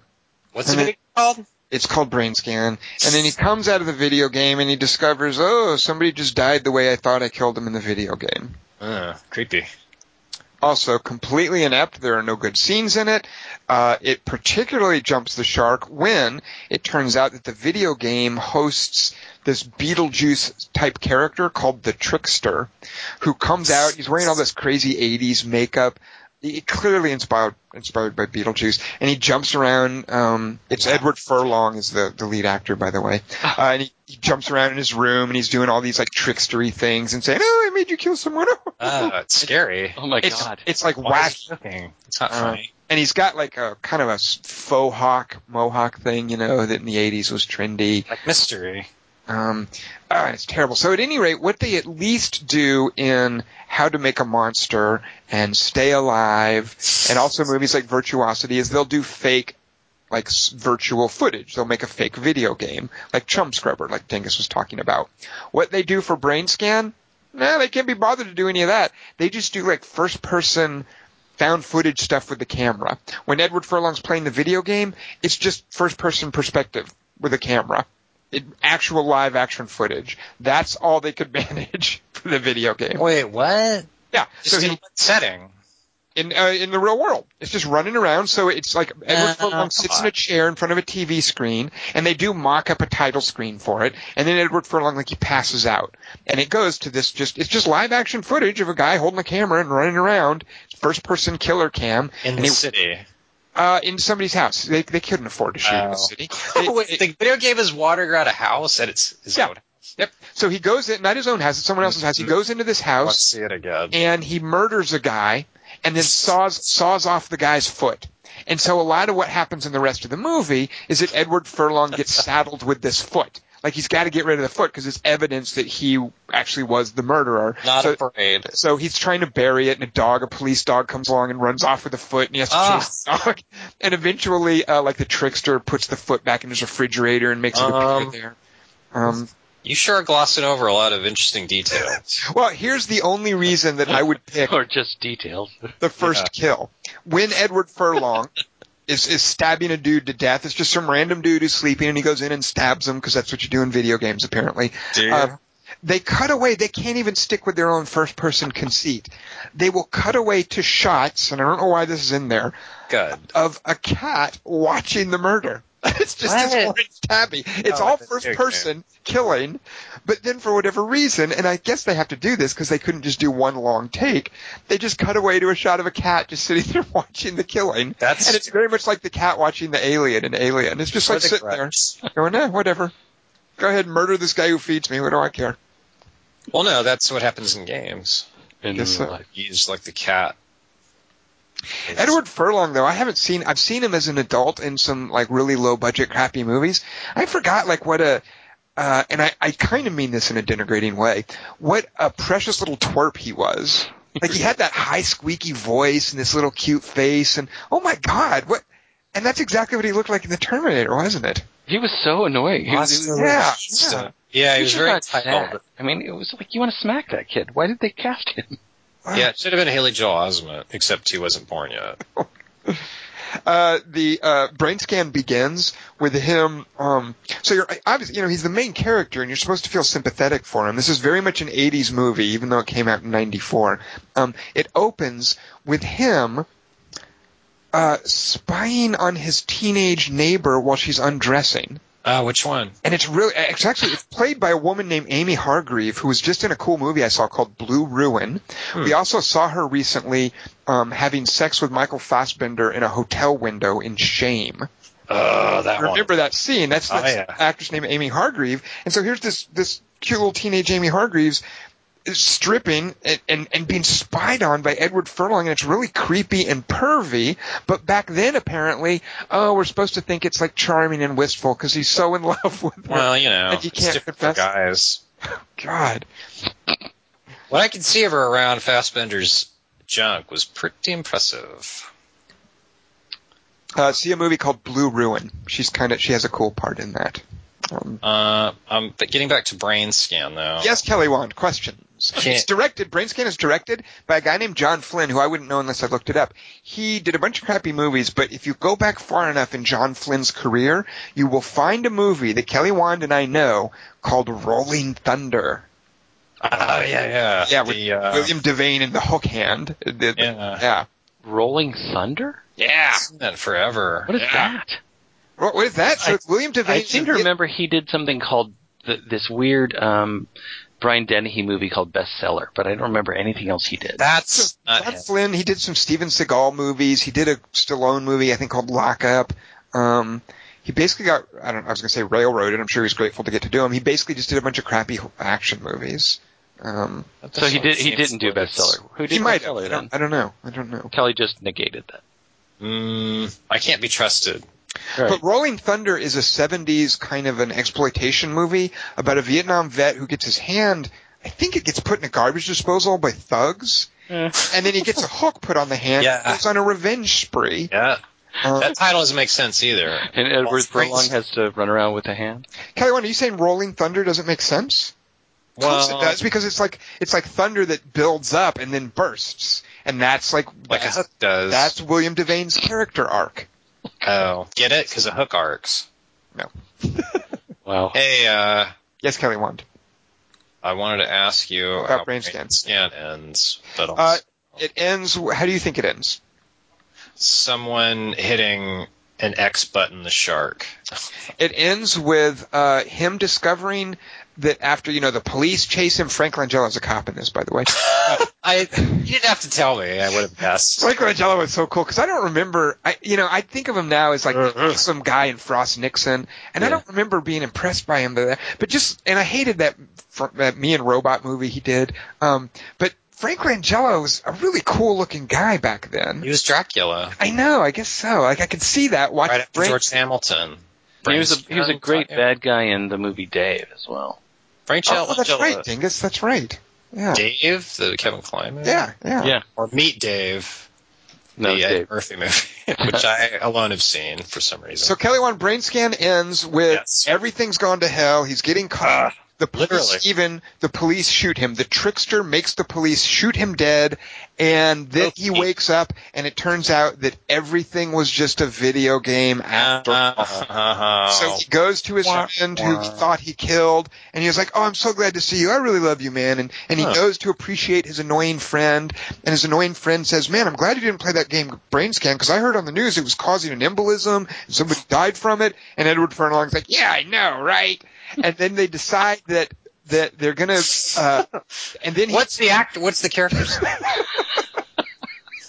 but then it ends with the trickster appearing when he least Oh, expected it. fuck, in real holding life? the video game, and the trickster is going to force him to make the members of his high school horror club because he has a horror club in high You school. didn't mention that. yeah, so he's the he's the president of the horror club, and they The watch. trickster is. No, no, Edward Furlong's character. Oh. He loves horror movies. Um, and the trickster is going to make him subject his horror club to the game Brain Scan. And for Why? How can he enforce that with more tricks? Yeah, because he says, "Boy." the trickster is nowhere near that malevolent, Dingus. Oh. Seriously, imagine, imagine Beetlejuice played by like a third-rate C-list actor who. Yeah, it's like Tim Burton's Phantasm. That's what it sounds like. No offense to anyone except for. Burton. I mean, Brain Scan sounds great. Thank you for making me want to see another piece of shit I don't have time for. Kelly, Wand, I'm imagining, God, at some point someone probably is going to reboot Phantasm, aren't they? Well, they're going to reboot Brain Scan after tonight, and those people go on to success. And Edward Furlong, What's the weird? What's the movie that's weird because it has Christopher Walken and Natalie? Um, Dormer, no, why can't I think of her name? The famous one. Who, Natalie No, no. Natalie. yeah, yeah, Natalie number Wood. She drowned. Yeah. the- Oh. whoops. Is that really your number one choice? Uh, Brain Yeah, my number. Yeah, thank you guys. My number one choice is Brainstorm. Storm. That's what I. Oh, I thought we were done. I'm sorry. No, we're not done. My number one is Brainstorm, and the scene is the sex loop tape totally kills that guy's career because he has to retire after that. He does. Kelly Wand, do you accept that? I thought he just broke his his dick because it was in the loop, and that's Yeah. why it fire. He broke his dick. I should write It's that. not a game though. Sex isn't a game, Dingus. If, Oh, well. But it's creepy because wasn't Christopher Walken on the boat when Natalie Woods died? masturbation's more like a game though. What were you saying? Good point. what I'm saying, Kelly Wand, is what do the readers have for us? What submission? Hey, did Dingus want to share anything further about me? No, no, you guys uh, introduced it. Uh, It's my number one, Brainstorm. I have nothing else to say about it. Let's move on to Brainstorm. reader submission. Scorm. You know what? I would have thought this would be a desert listener wise. But no, people were fascinated and intrigued by the depth of the topic, and they wrote in droves, I th- believe is the word I'm looking for. Cornelius writes, I'm assuming that's the writer's name. He signed it at the top. Yes, my pet, come forth and show thy bulbass. Is it a bowl of soup, a large pot of slime? No, it's the best video game before electricity was invented. Mark Tides Cauldron? Oh, Dingus. Does any of this ring a bell to you? I don't know what's going on. With your hand plunged into the sweat, delicious green ancestor of the power glove, each finger operates a long-necked acid-spitting velociraptor head. Pretty neat. See, I thought all this was dialogue from the movie. Cornelius tricked me. Uh, it's from Your Highness. Ah, very nice. Thank you, Cornelius, for tricking Kelly Wand. Oh, Dingus hates me. No, I love you. It's tough for him. Sorry, I like you. Philip Torta writes, so far no one's come up with three. I'm just saying that. Except for me. The night is young. Philip Torta writes, number two, Gamer. Oh, I started to watch this. Tom warned me off it and I The game him. doesn't kill anyone. The people kill each other. There- Tom there's no- warned- Yeah, Tom Gamer- warned me off of it too. Gamer's the fourth one that I think someone picked, but there- no, nobody gets killed by a video game in I this. wanted to get up to Dexter and I couldn't make it. Uh, Gamer's inept. It's also inept, and it's not anyone getting killed by a video game. Yeah.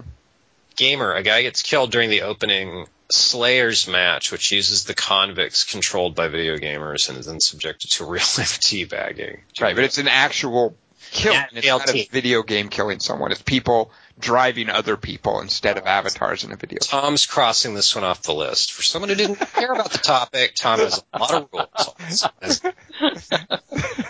Number one, the FP Betro is 187 during an Omega Gangsta beat off of Beat Beat Revelation against LWE Best due to being the catalyst of J-Tro's hero's journey. the fuck's that mean, Tom? You're a gamer. Yeah, I don't, I don't know. I haven't played DDR in a long time. I'm afraid. I thought you were just reciting code there for a minute. I see how it is. The next reader entry continues. I mean, begins. Arthur Giovanangeli writes, I tried my best, but I think I did it wrong. Apologies in advance. Oh, so many choices, Tom. Number three, Cloak and Dagger. Remember? With Dabney Coleman. I do. And uh, the kid from ET. Yeah. Uh, Jeremy Davies, correct. Uh, a guy named Morris is playing a fictional video game called Cloak and Dagger when he gets shot by somebody who wants the game cartridge, which has military secrets on it or something, meaning it's the reason why Morris is murdered. It's been a while. Remember, he rolls a die though, so it's it wasn't a video game. It was like a role playing game, wasn't it? Ew. Yeah. That's the first movie I remember seeing with my dad where he was really mad uh, at the movie afterward. Um, and I didn't understand why, uh, but at the end, the, the kid shoots somebody, and the kid has to, I mean, the kid makes a decision to kill somebody to save somebody. And I think, uh, Dabney Coleman, I mean, I can't remember how he shoots. It might be Dabney Coleman. Is the, is Dabney Coleman the bad guy? I don't remember. No, Um, he's, uh, he's his uh, imaginary friend who, like, the super spy. He's the opposite of the bad guy. So the the kid shoots somebody and kills him, and my dad was really upset. And I remember driving home after seeing the movie, and I'm like, why, why are you so upset about that? And, he's, and he said, a, a, a child shouldn't be doing that in a movie, and and you shouldn't see a, a child doing that in a movie. Your dad must have loved Hannah. What about Arya? Yeah. I Uh, think I disagree with your dad. uh, yeah, I, I Yeah. I think we're in a different place now than than we were, say, you know, 35 years ago. But um, Yeah, but your your dad wouldn't think that now, would he? He wouldn't go, "Oh, Hannah." well, he's certainly not watching uh, Game of Thrones, but uh, but I, I But you're telling him how good it is, yes, I am. Um, dude. But uh, but I remember him being so sensitive about that, and me being a little kid going, "Why is my dad so nervous about that? And How old were you? so upset about it?" I, I, don't, I saw- I, was, I was a little kid. You know, I was ten, Yeah. seven. I don't know how. When when was Cloak and Dagger? Uh, I saw when I was a kid, but I don't remember being anything that exciting happening where, oh yeah, a kid shoots someone. Like I was really. No, but the, I I vividly remember the end. I mean, I think it's like you? uh, under well, Remember- What I I remember remember is he's like in an underpass and he shoots him and he's got a gun with a silencer and he shoots some guy. Isn't that what happens?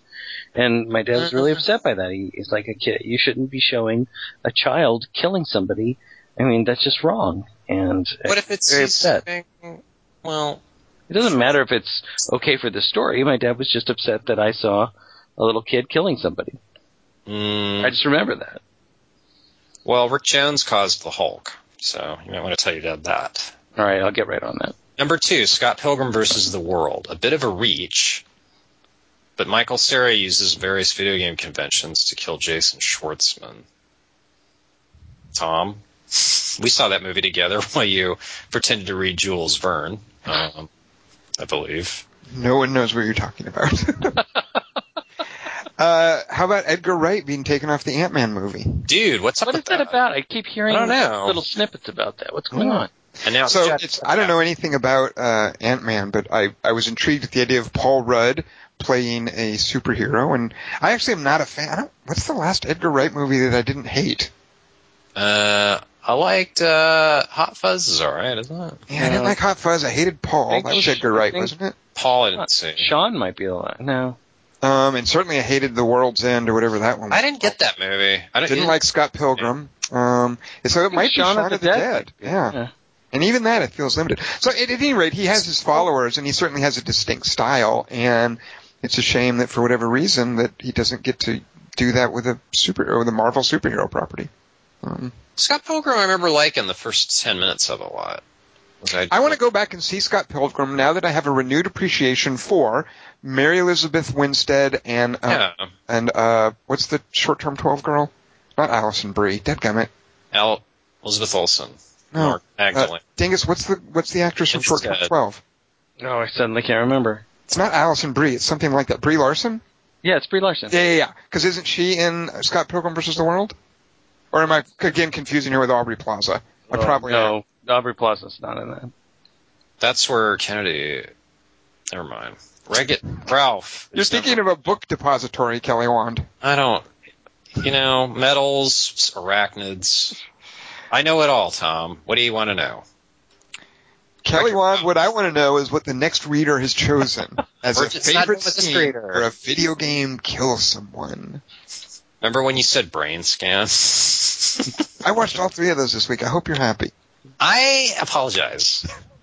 If that makes you feel Uh, You know, the thing is, Kelly Wand, if I hadn't watched those three crappy horror movies, I would have watched another three You crappy didn't horror say movies. Tron. I thought you were going to go with Tron Tron is not a. a mm, Tron No, count? Laser Cane killed Oh, that Tron. I thought you meant the original Tron. Oh, okay. Uh, no one, no. That's And it's big, not a That's person. a big choice. It's killing programs. Like an actual maker, the only time a maker gets sucked down into the CPU or whatever is Jeff Bridges and I guess is that it, right? So the video game never kills people. It's not even a video game, it's a computer. It's just killing programs, right? No video game kills a person in Tron. Dingus, if your dad had seen Tron Legacy and at the end Jeff Bridges sacrifices himself to save so Olivia Wilde can ride the motorcycle, do you think he would have disapproved? Uh, I'm sure we did that, and no, because that that's totally a cartoon. What were you going to say, Tom? I don't know why you're calling out Olivia Wilde in a movie where Beau Garrett was in that outfit that she was Mm. wearing. Olivia Wilde's good. She's fine. Wait, the one you're talking about's the one who sang that song? she was what are the you hooker. talking about? Wait, wait. No, she's the she's She's the the hook like Laser Canes bar, and then she No. undresses Garrett Dillahunt at the beginning. right, right. She's the one who undresses Garrett Hedlund, and She's a robot, and then later she's not a yeah, she's like a robot. She's wearing this super tight, like I think it's like a white outfit or something. I don't like tight. See, I like skin. You like clothes. That's the difference between I'm us. talking about sometimes I, I don't have a preference one way or the other. A woman can be beautiful either naked or wearing clothes or wearing tight clothes. It's got nothing to do with it. It just depends on the circumstance. Beau Garrett in the Tron Legacy movie almost made me want to see the movie a second. time. That's the circumstance that killed my erection. That's the thing I'm saying. okay. And this, But anyway, would you agree Talk that about a a video, video game killing something. yeah, would you agree though that a video game does not kill a person in Tron? Can we all be agreed on that? well, wasn't the threat that it was going to take over the world or something? Like, fucking- I think Tell you this is no, you're not applying a Bush doctrine to this subject, hey, this topic. That's not how this how works. dare you? The Anyway, threat people of a get video- rezzed, don't they? They don't get killed. And it's not even people, Dingus. That's the point. They're programs. Ah, good point. But aren't All people just programs?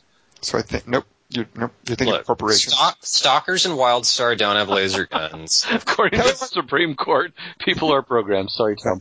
And Kelly Wand, no one knows what you're talking about. So let's go to the next reader submission from someone who has a favorite scene in which a video game kills a person. Dun, dun, dun. Arthur Giovanangeli's number one is Wreck It Ralph, which I didn't see. Did you see, Tom? I think none of us on the podcast have seen I that, thought actually. both of you did. So No, we meant to after seeing Legoland, but we did not. Wait, did we? Wait, that recently? Oh, you did. Never mind. The wedding scene. Well, here's what happens. This is what we missed. The wedding scene during Sergeant Calhoun's tragic backstory. This sounds like a video game doesn't kill someone in it. I'm just saying. Didn't see it. Sounds a little shaky. A burst of hilarious and unexpected violence in the middle of an animated comedy is always welcome. what? That's not what I. The topic is. God, you people. This cer- ceremony delivers in spades. In addition to featuring a video game character killing someone, maybe I don't know what I'm talking about. The wedding's over the top events lampoon juvenile video game writing with surprising insight. Tom. Why are you throwing it over to me? I don't know. I can just hear your disgust for everything about video games. Paul Weimer had to work hard, he says, and do some research to try and come up with three movies for Kelly's topic. Number three, I want to apologize again for the topic, actually. Forget everything I just said. Tom, sorry. Okay. good. Number three, in Maximum Overdrive. Not a video game. I know. Oh, wait a minute. Does he have something where uh, the the spirit of the trucks possesses a video game? And it, Wait, yeah, he does. I don't remember. okay, that let's hear this. Yeah. Do you remember? Because I don't remember that. Maximum Overdrive, a terrible movie to be sure, Paul Weimer disclaims. A man is mem- mesmerized by an arcade cabinet. This sounds like an IMDb synopsis for uh, Punch Love, which fatally electrocutes him when he touches it. I always wondered what that had to do with the sentient trucks gone amok. So that's how you pronounce amok. He Mock. spelled it A-M-O-K, and then I Okay. felt the urge to... Amok time. That that qualifies. That sounds uh, fair enough to What's me. an, ar- an arcade that. cabinet is like the arcade game like chassis, like the thing that says Ms. Pac-Man, and it's made out of like plastic and wood and shit. So But it also applies to the electronics inside. I think. Right. it fatally electrocutes him when he touches it. Why is he suddenly interested in playing Ms. Pac-Man at like after all the trucks get possessed by? Tell you what, you'll have to see uh, Maximum Overdrive, directed by Stephen King himself. This is Answer that question. His directorial debut and bow. Okay, do we call it just a debut? Only in Brazil. Paul Weimer's number two is The Thirteenth Floor. Another, the only movie that's the only thing I know about The Thirteenth Floor is like it was the one that came out right before The Matrix came out, and then Wasn't that Roland Emmerich too? yeah, it was like two months before The Matrix or right after The Matrix, and it was like, oh yeah, it's that not The Matrix one. What I remember is sitting in a movie theater and seeing the trailer for it, and it's a full packed movie theater at the in Mann's Chinese, and the the trailer for the Thirteenth Floor plays, and right after it, there's that little bit of silence, and somebody yells, "Rent it!" Mm. Actually, it's not 13th floor. 13th floor is an old thing from 88. What's the thing, the Roland Emmerich thing about virtual reality? No, that's The Thirteenth Floor. It's called that with Yeah, Gretchen it's- Balls it in it. the- No, no, that's Uh, 13th they were the. Matrix as well. No, Yeah. 13th floor is something else. You know what? In the my version of Dingus's thing is there's a preview for the 13th floor, and it was like a guy goes, "What'd you do to the virtual reality?" And then the other guy goes, "I unplugged it."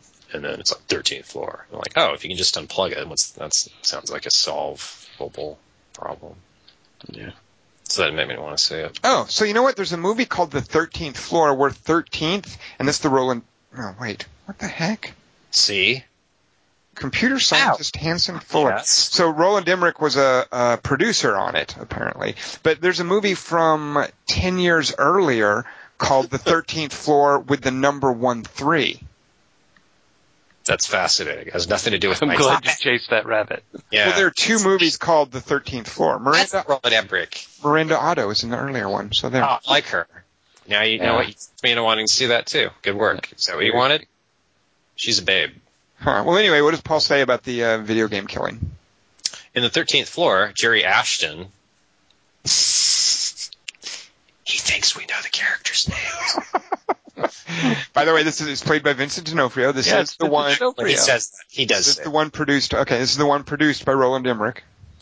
For some reason, the name sounded funny. Gets killed in a car crash out inside of the 1937.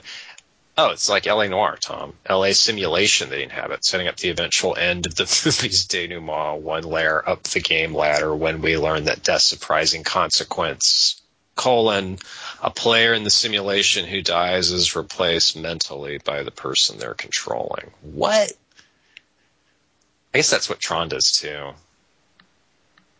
It's like people who don't play video games try and figure out what, like they think it's just like a cable you stick into your finger, like at the hospital Or like Avatar. or Avatar, right? And there's a tree on the planet that also is Oh man, I should have chosen Avatar. out, and yeah, Damn it! yeah, feel bad too. I should have chosen Avatar for all three of mine. Oh, that would have been a great way to go. Rats. Number one, Death to the Demon, Ted Pikul. What? Ted Pikul.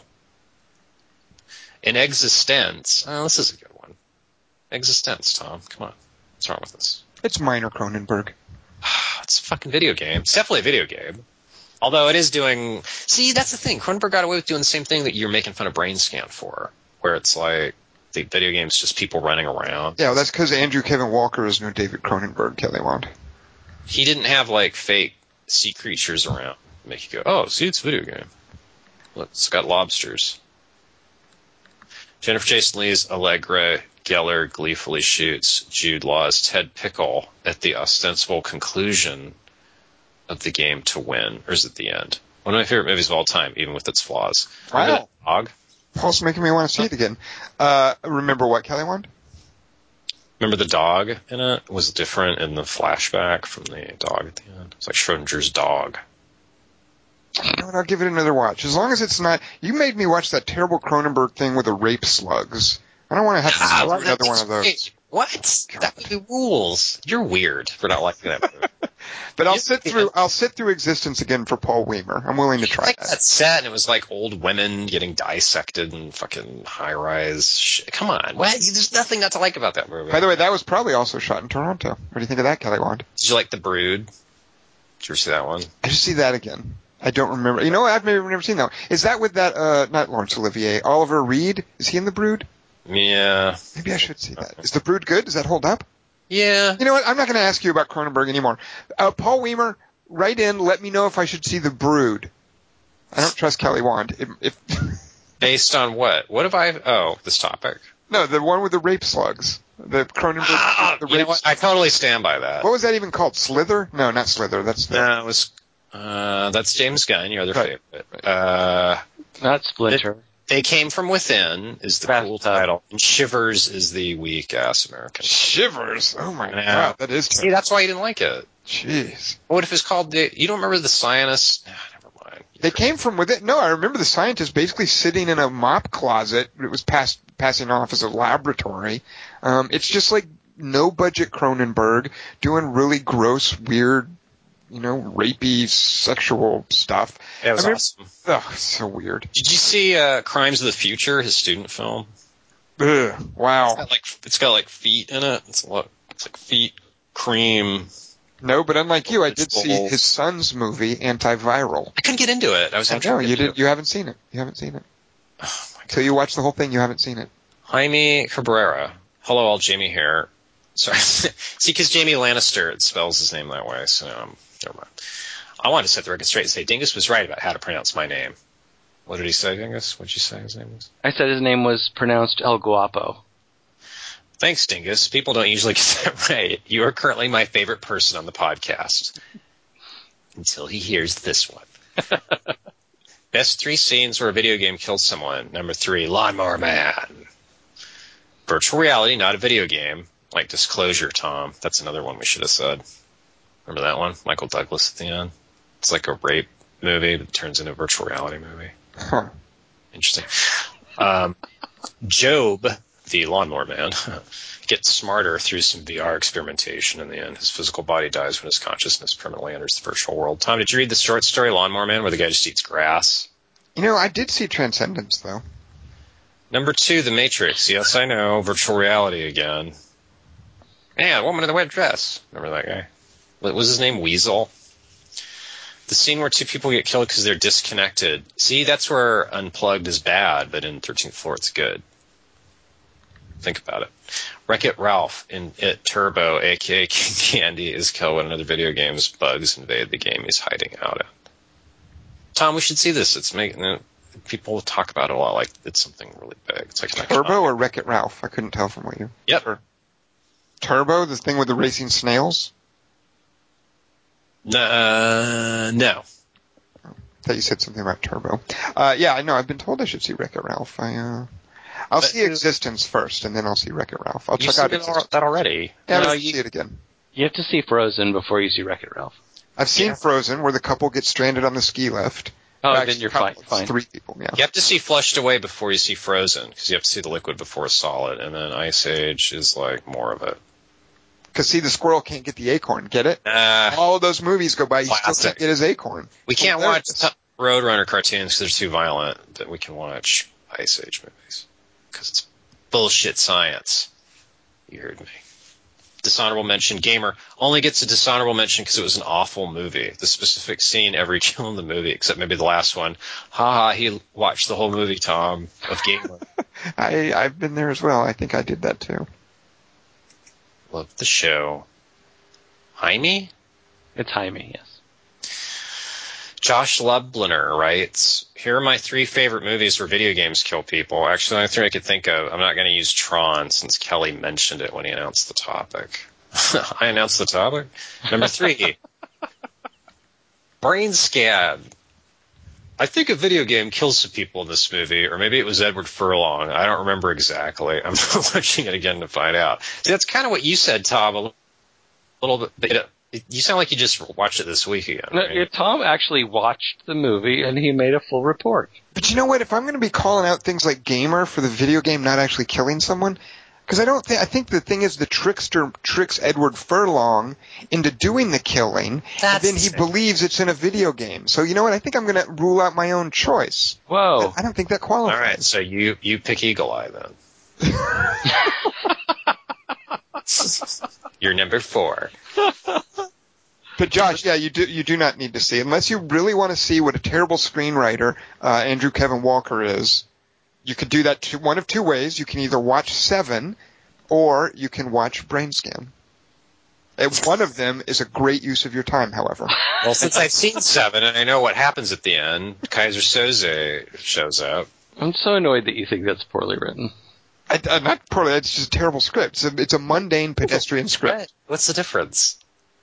Uh, well, you can have a well. I don't. I don't really know how well written the script is, but I just think that the story it's telling in that regard, like it might be full of great little uh, verbal flourishes for all I know. It might be brilliantly written, but as far as a script for a movie, a blueprint for a movie, there's nothing inspiring there. I think.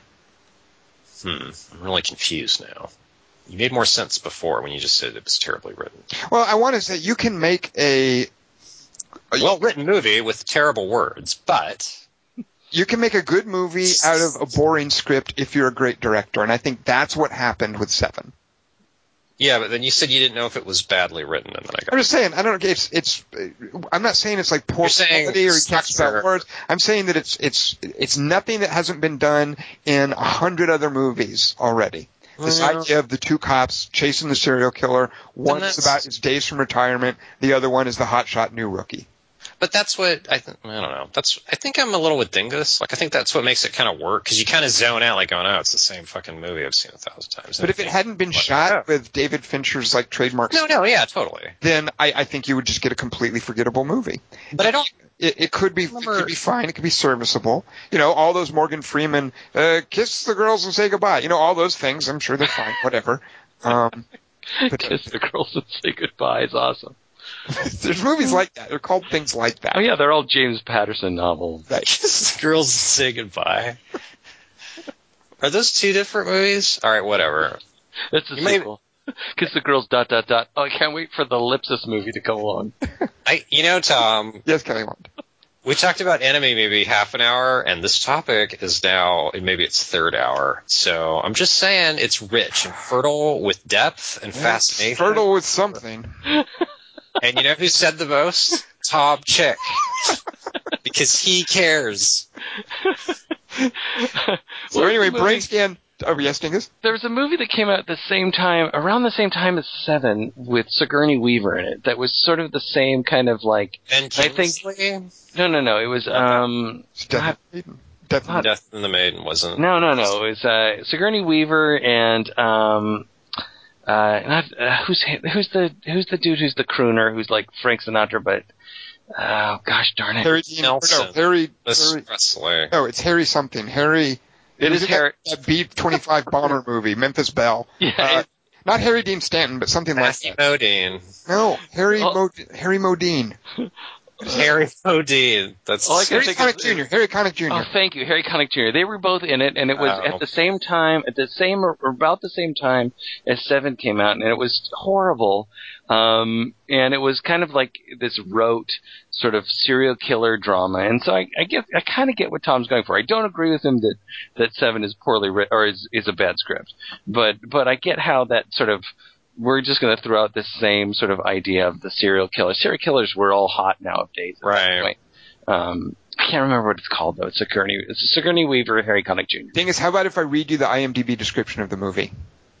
okay. An agoraphobic psychologist and a female detective must work together to take down a serial killer who copies serial killers from the past. The movie is Copycat. Uh, yeah. How did we forget that title? I, I didn't know there was an agoraphobic. It came out right after. Yeah, it was a Seven tribute.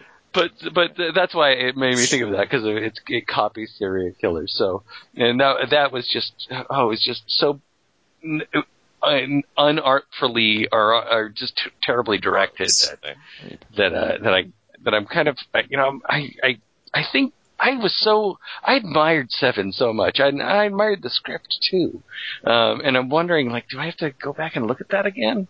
Uh, and then when I think of Copycat, I think Tom might be right. But I, you know, Let me let me give you some other examples of things written by Andrew Kevin Walker besides Seven, and maybe this will help you guys. You already know about Brainscan. How about Eight Millimeter or, Oh. S- or Sleepy Hollow or that classic Mike Nichols movie, The Wolf Man? Ugh. Those are other uh, things written by Andrew Kevin Walker. So if you want to maintain that, sure, yeah, the script for Seven is great. Andrew Kevin Walker and David Fincher collaborated and both had equal input into making it brilliant. Yeah, just check out some of those other movies when you get a chance. which one is the Wolfman? Is that the? Uh, It's a the Benicio del Toro one where he and Anthony Hopkins hop around at the end with this like CG werewolf fight, which is so embarrassingly bad. Uh, it's not the one where uh, Jack Nicholson pees on. Ah, that's a great one. I love that one. Where Wolf Jack is Nic- awesome. Woof. Jack Nicholson pees on what? Jack Nicholson pees on. Jack Nicholson pees on James Spader. Yeah. Mark in the territory. And he's a no, he's a writer too. He's an editor, and he being in Wolf Werewolf's fucking awesome. Yeah, but Kevin Andrew Walken's, uh, Walker's The Wolf Man is. Wolf is good, and American Werewolf Werewolf is good. Those are the two good ones. And Wolf's Hour, Tom, did you read that? Or the Werewolf's a Spy, World War II. You know, Kelly, Wand, not many people know this, but uh, what's that French? That Brotherhood of the Wolf is not about werewolves. Le Pacte de Loup. Do you know why that is? Um, cause it's about brothers. Nope, because spoiler, it's like a Scooby Doo thing at the end where people are tricking people and making them think they're werewolves. Hey, if it wouldn't have been for you meddling Frenchmen. Yeah, if it wouldn't have been for you uh, meddling, uh, uh, what's the woman from Irreversible? Um, what's her name? That super hot Monica chick. Bellucci. Yeah, if it wasn't for you meddling Monica Bellucci. Yeah. Wait, What's your What's your favorite movie about wolves? me? Yeah. Never Cry Wolf with uh, Charles Martin Smith. Oh, that's a good one. That's not Charles Martin Smith, though. You know, if I was um, a meddling kid, I'd be more scared of old weird people like pretending to be monsters than monsters. Like they, that's they're obviously crazy. Speaking of peeing, I, I love the whole like what took uh, the wolf. What, it took me like 25 cups of tea. Took the wolf like 10 minutes. The, he, there's a whole peeing sequence in Never Cry Wolf that I really liked. I don't. People Remember don't give, don't give enough credit to Bob Balaban for how good he was in that movie. I'm just really disappointed that Everybody's everybody's remembering the wrong person. He was so good in that. You guys are all like Charles Martin Smith. I thought that was Wallace Shawn. Well, my my favorite would be the Grey, of course. Oh my god.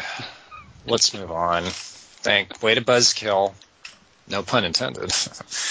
Uh, movies where video games kill people. Number one, Josh Libner's is War Games. Wait, nobody dies in that, do they? Westworld. No, that's not a video game. I think I would have taken Westworld. I almost chose Westworld. I think that's a great choice.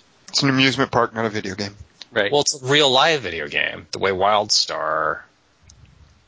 Never mind. Buzz marketing. Gave up. Uh, no, wait, I got it. Cloak and Dagger. I bet somebody died in that. Hey, he's making fun of me. Yep, it's on Netflix streaming. A guy gets killed the first 15 minutes. Much to Dingus's father's disgust. The kid from ET has a different adorable little sister who isn't Drew Barrymore. 1984, same year as Last Starfighter, same year for getting killed by video games, I guess. Or because of video games. Whatever. Thanks, says Josh. Tom, I hate people who just ramble on and don't make points and just say weird, slow, drawly words. David Well- Henderson, yep. My favorite uh, scene in which a guy gets killed by video game. It's when those hundreds of people in those troop transport ships get killed in um, Ender's Game. Mm, good Does that point. count, Kelly Wand? There were troop Yeah. transports. As it turns out, that wasn't a simulation. Oh, then it's not a video game. Dadgummit, Dingus got me.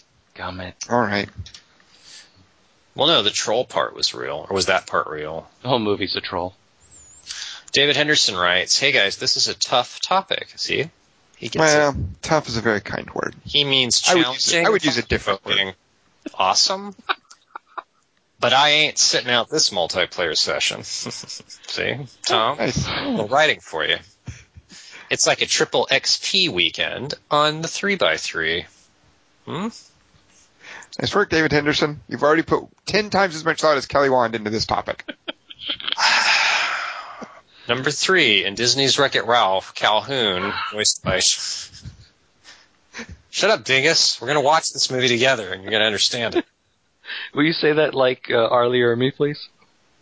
Calhoun or Jane Lynch. I don't know if I can say that like earlier, right? Tells fix it, Felix. Wait, is that who plays? Shut up, dingus. You're distracting me with your good pitching sessions. Character dies outside of his own video game will not regenerate. Look, we didn't see the movie. We can't talk about the movie. There's no medieval times in it. At the end of the Bishop of Battle, as part of the compilation movie Nightmares. Oh, I was trying to remember what this one was. Remember that movie, Tom? Nightmares, the No. anthology. I don't know it. A blonde-haired Emilio Estevez, is there any other kind, is absorbed into the video game by the Bishop. We don't get to see much more than a frightened Estevez. Does sound like a pretty quality payoff. We don't get to see much more than a frightened Estevez. That's all we get. That's all we get, just one. But I liked this death because it reminds me how I felt when I played the game Dark Souls. All right, Does the Tom. carpet, does the carpet match the drapes? Are we? Sorry, David Henderson. He came on an off night. Number one, I like how Saul was dragged out of his chair and under his desk when he was killed, and how to make a monster. Number one, how to make a monster, Tom. All right. I think the filmmakers did a decent job of combining how Saul's death was happening in the game and in real life at the same time. I also think this scene taps into gamers' fears of having to leave their chairs in the middle of a gaming session. I think David Henderson is pulling our leg. Now, it, he had to watch it to make to say all that. So whose leg is he really pulling? DLC, How to Make a Monster, maybe want to see a movie in which a computer takes over the mind of a guy in a motion capture suit and has rampaging around the game studio instead of leotards. Oh yeah, it was called Grudge Match. It was uh, Robert De Niro. And, Sylvester Stallone. I couldn't remember his name, Tom.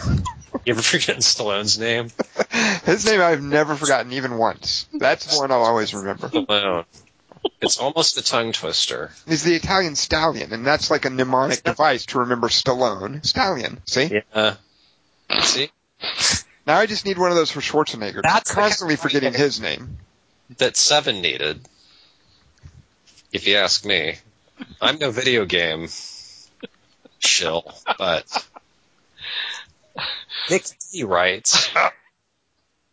Number three, Swingers. Vince Vaughn uses a video game to kill Wayne Gretzky, the horror. Uh, it's just make his head bleed, but I like your choice.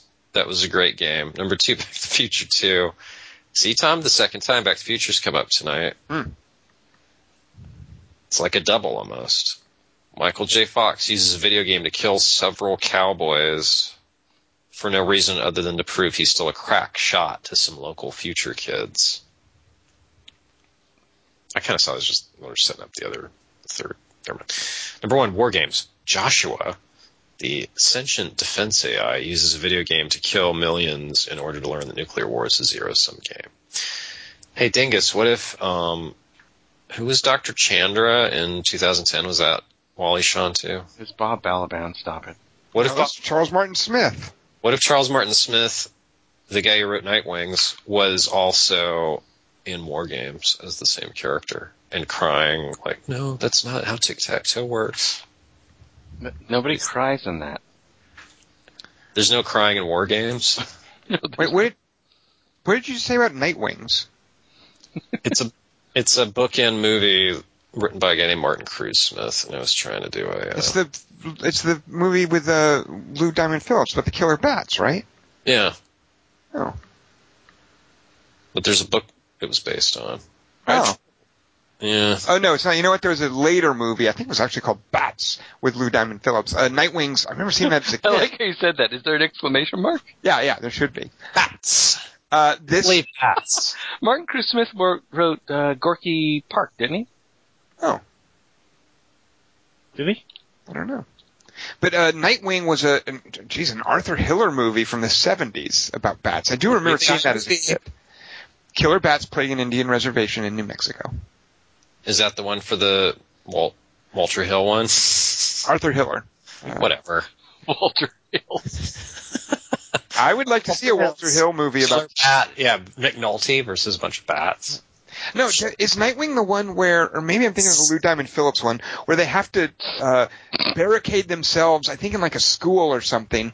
So they they staple or they nail up um, chain link fences to all the windows and doors. Like in a zombie siege, you have to board them up, but when they're bats, you just put up a chain link fence. And Why wouldn't chain link fences work against zombies? Well, because they're against zombies. Yeah. Uh, have you ever seen? Because I've seen. A, I can think of at least two scenes in Walking Dead where zombies just pile up against a chain link fence and the thing falls over. Yeah, that's it. That it seems just like tumps right over. There, it would be so easy. Zombies would be super easy to fucking. Those when they um, Yes, what are those things called? Where they stick, they impale the zombies on the ramparts. What are those things? Spikes. Spikes. Spikes would be enough because they would just like you just get tons of shish kebab zombies, and Right. the weight of it would just push them more into the the the what are they calling again? Spikes. Spikes into the ground. I do. I do think the lethality of a zombie apocalypse has been overestimated. Yeah. In a lot of people are worrying about nothing, and Right. it's weird because it's like it's something that I think we just sort of pretended made sense when we were kids, and now it's like We should be calling them out for that. You're right. Well, So- yeah. yeah. It would be no big deal. It would be easy. Chain link fences should work. Spikes, chain link fences, you're good to go.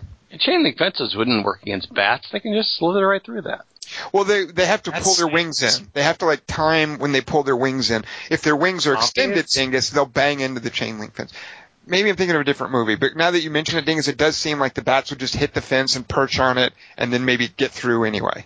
Right.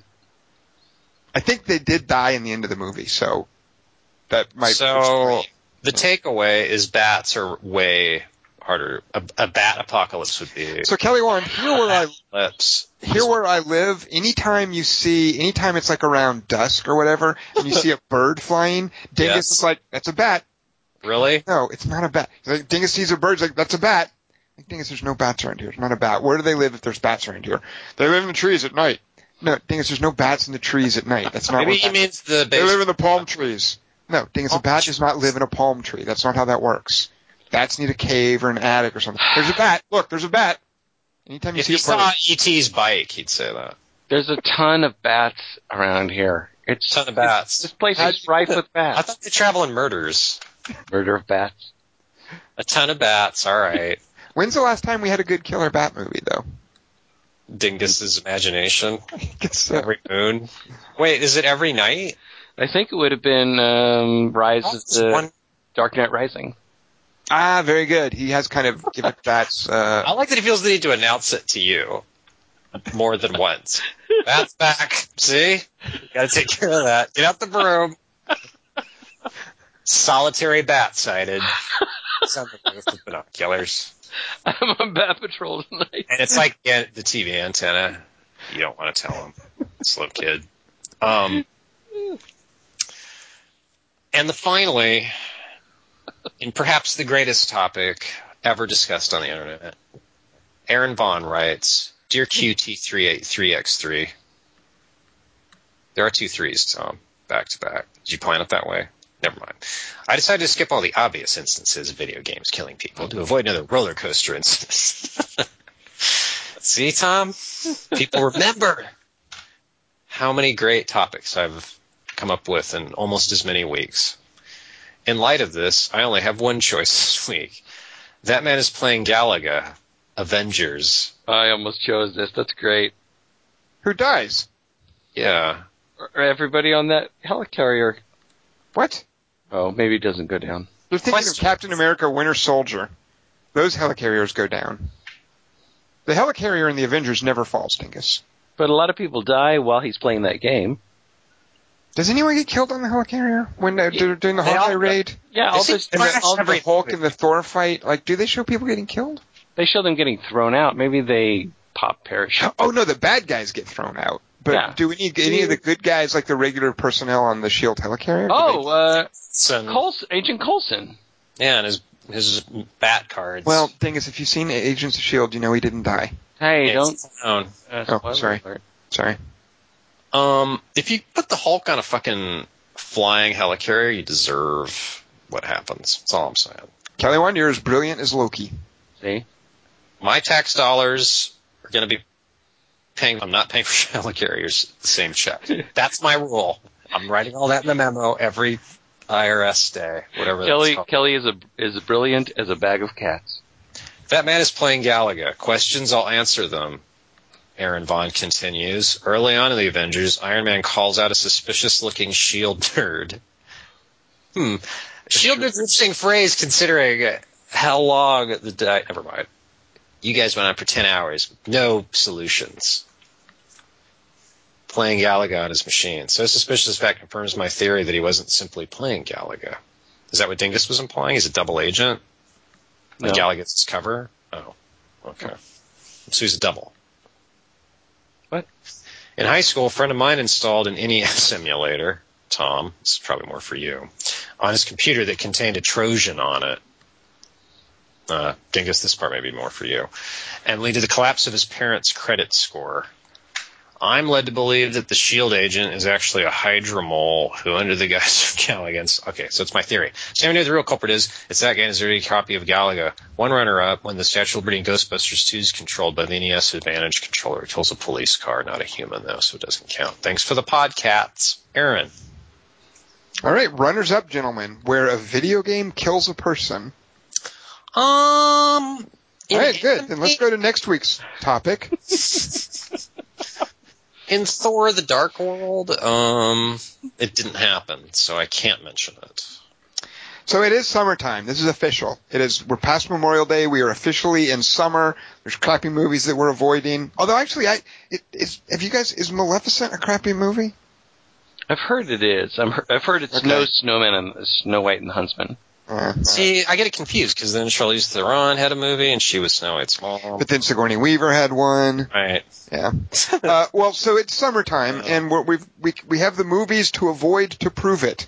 Um, but one of the hallmarks of summertime is, and this is the topic for next week's three by three. I'm just going to say the words, and then you have to tell me your favorite scenes involving these words. You can do whatever you like with this. Unlike Kelly Wand, I'm not going to narrow this down into a restrictive non-topic. I'm going to just leave this wide open. I'm going to say two words, Why not? and all you have to do is make those words be part of a scene in a movie. Tell me three of them. Uh, send them in uh, as your picks, and you, Dingus and Kelly Wand, I want to know your picks as well. These are scenes involving, in honor of summer, ice cream. Oh, that's good. All right. Uh, no, Ah. que- no questions will be allowed. Just ice cream scenes. Do what you will with it. Um, next week, let's see The Edge of Tomorrow, starring Emily Blunt, Mm. Who was also in that Wolfen movie with, or the uh, Wolfman movie with Benicio del Toro.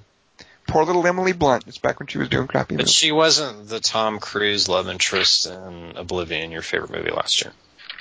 Uh, I don't even think she was even in it, much less not the love interest. Yeah. But she's British, so hello. Emily Blunt? No, she's not. Oh, Please. well, you know, She's probably, I think she's from like Pacific Palisades. uh, she's from the continent. I read. it it is always weird. You know, it's like yeah, it's like maybe she'll do a fake accent like Rose Byrne in Neighbors sometimes, but no, A Barbie. she's totally American. Kelly, Wand, you saw your sister's sister. Was that a British woman in that? No. Uh, No, it was Mark a couple, Duplass. There's a couple of American girls. Yeah. It was. Of course. No. I'm on your tricks. You think Rosemarie DeWitt is British too? Actually, not many people know this. Rosemarie DeWitt is Australian. That's the same thing. It's an island. Hello. Uh, so we'll be seeing Edge of Tomorrow. See that as well. Uh, join us for the podcast next week. Send your ice cream scenes to 3x3 at quarter to 3.com. That's the number 3, the letter X, the number 3 at, and then spell out quarter to 3.com. We'd love to read them on the air. Try to scoop us. Oh, very good. Kelly, Kelly Wand, why didn't you save that for next week? Oh, well, you know what? Use it again next week and maybe Yeah. we'll have forgotten how awesome it was. We'll forget that we heard it and it will be awesome again. The way you forget all the awesome things I say, if I'd ever said any. Uh, I am Tom Chick. I have been joined by uh, Christian Murilowski it's Christian Morosky. and Kelly Wand. Lawnmower Man's cool.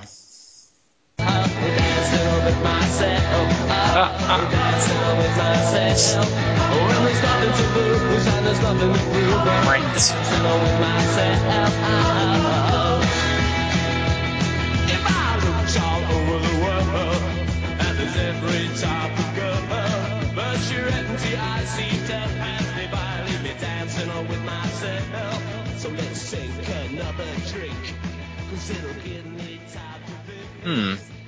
Brainscan, IMDb. A teenager is part of an interactive video game where he kills innocent victims. Later, the murders become real, dingus. Are you a movie guy? In your free time, I mean.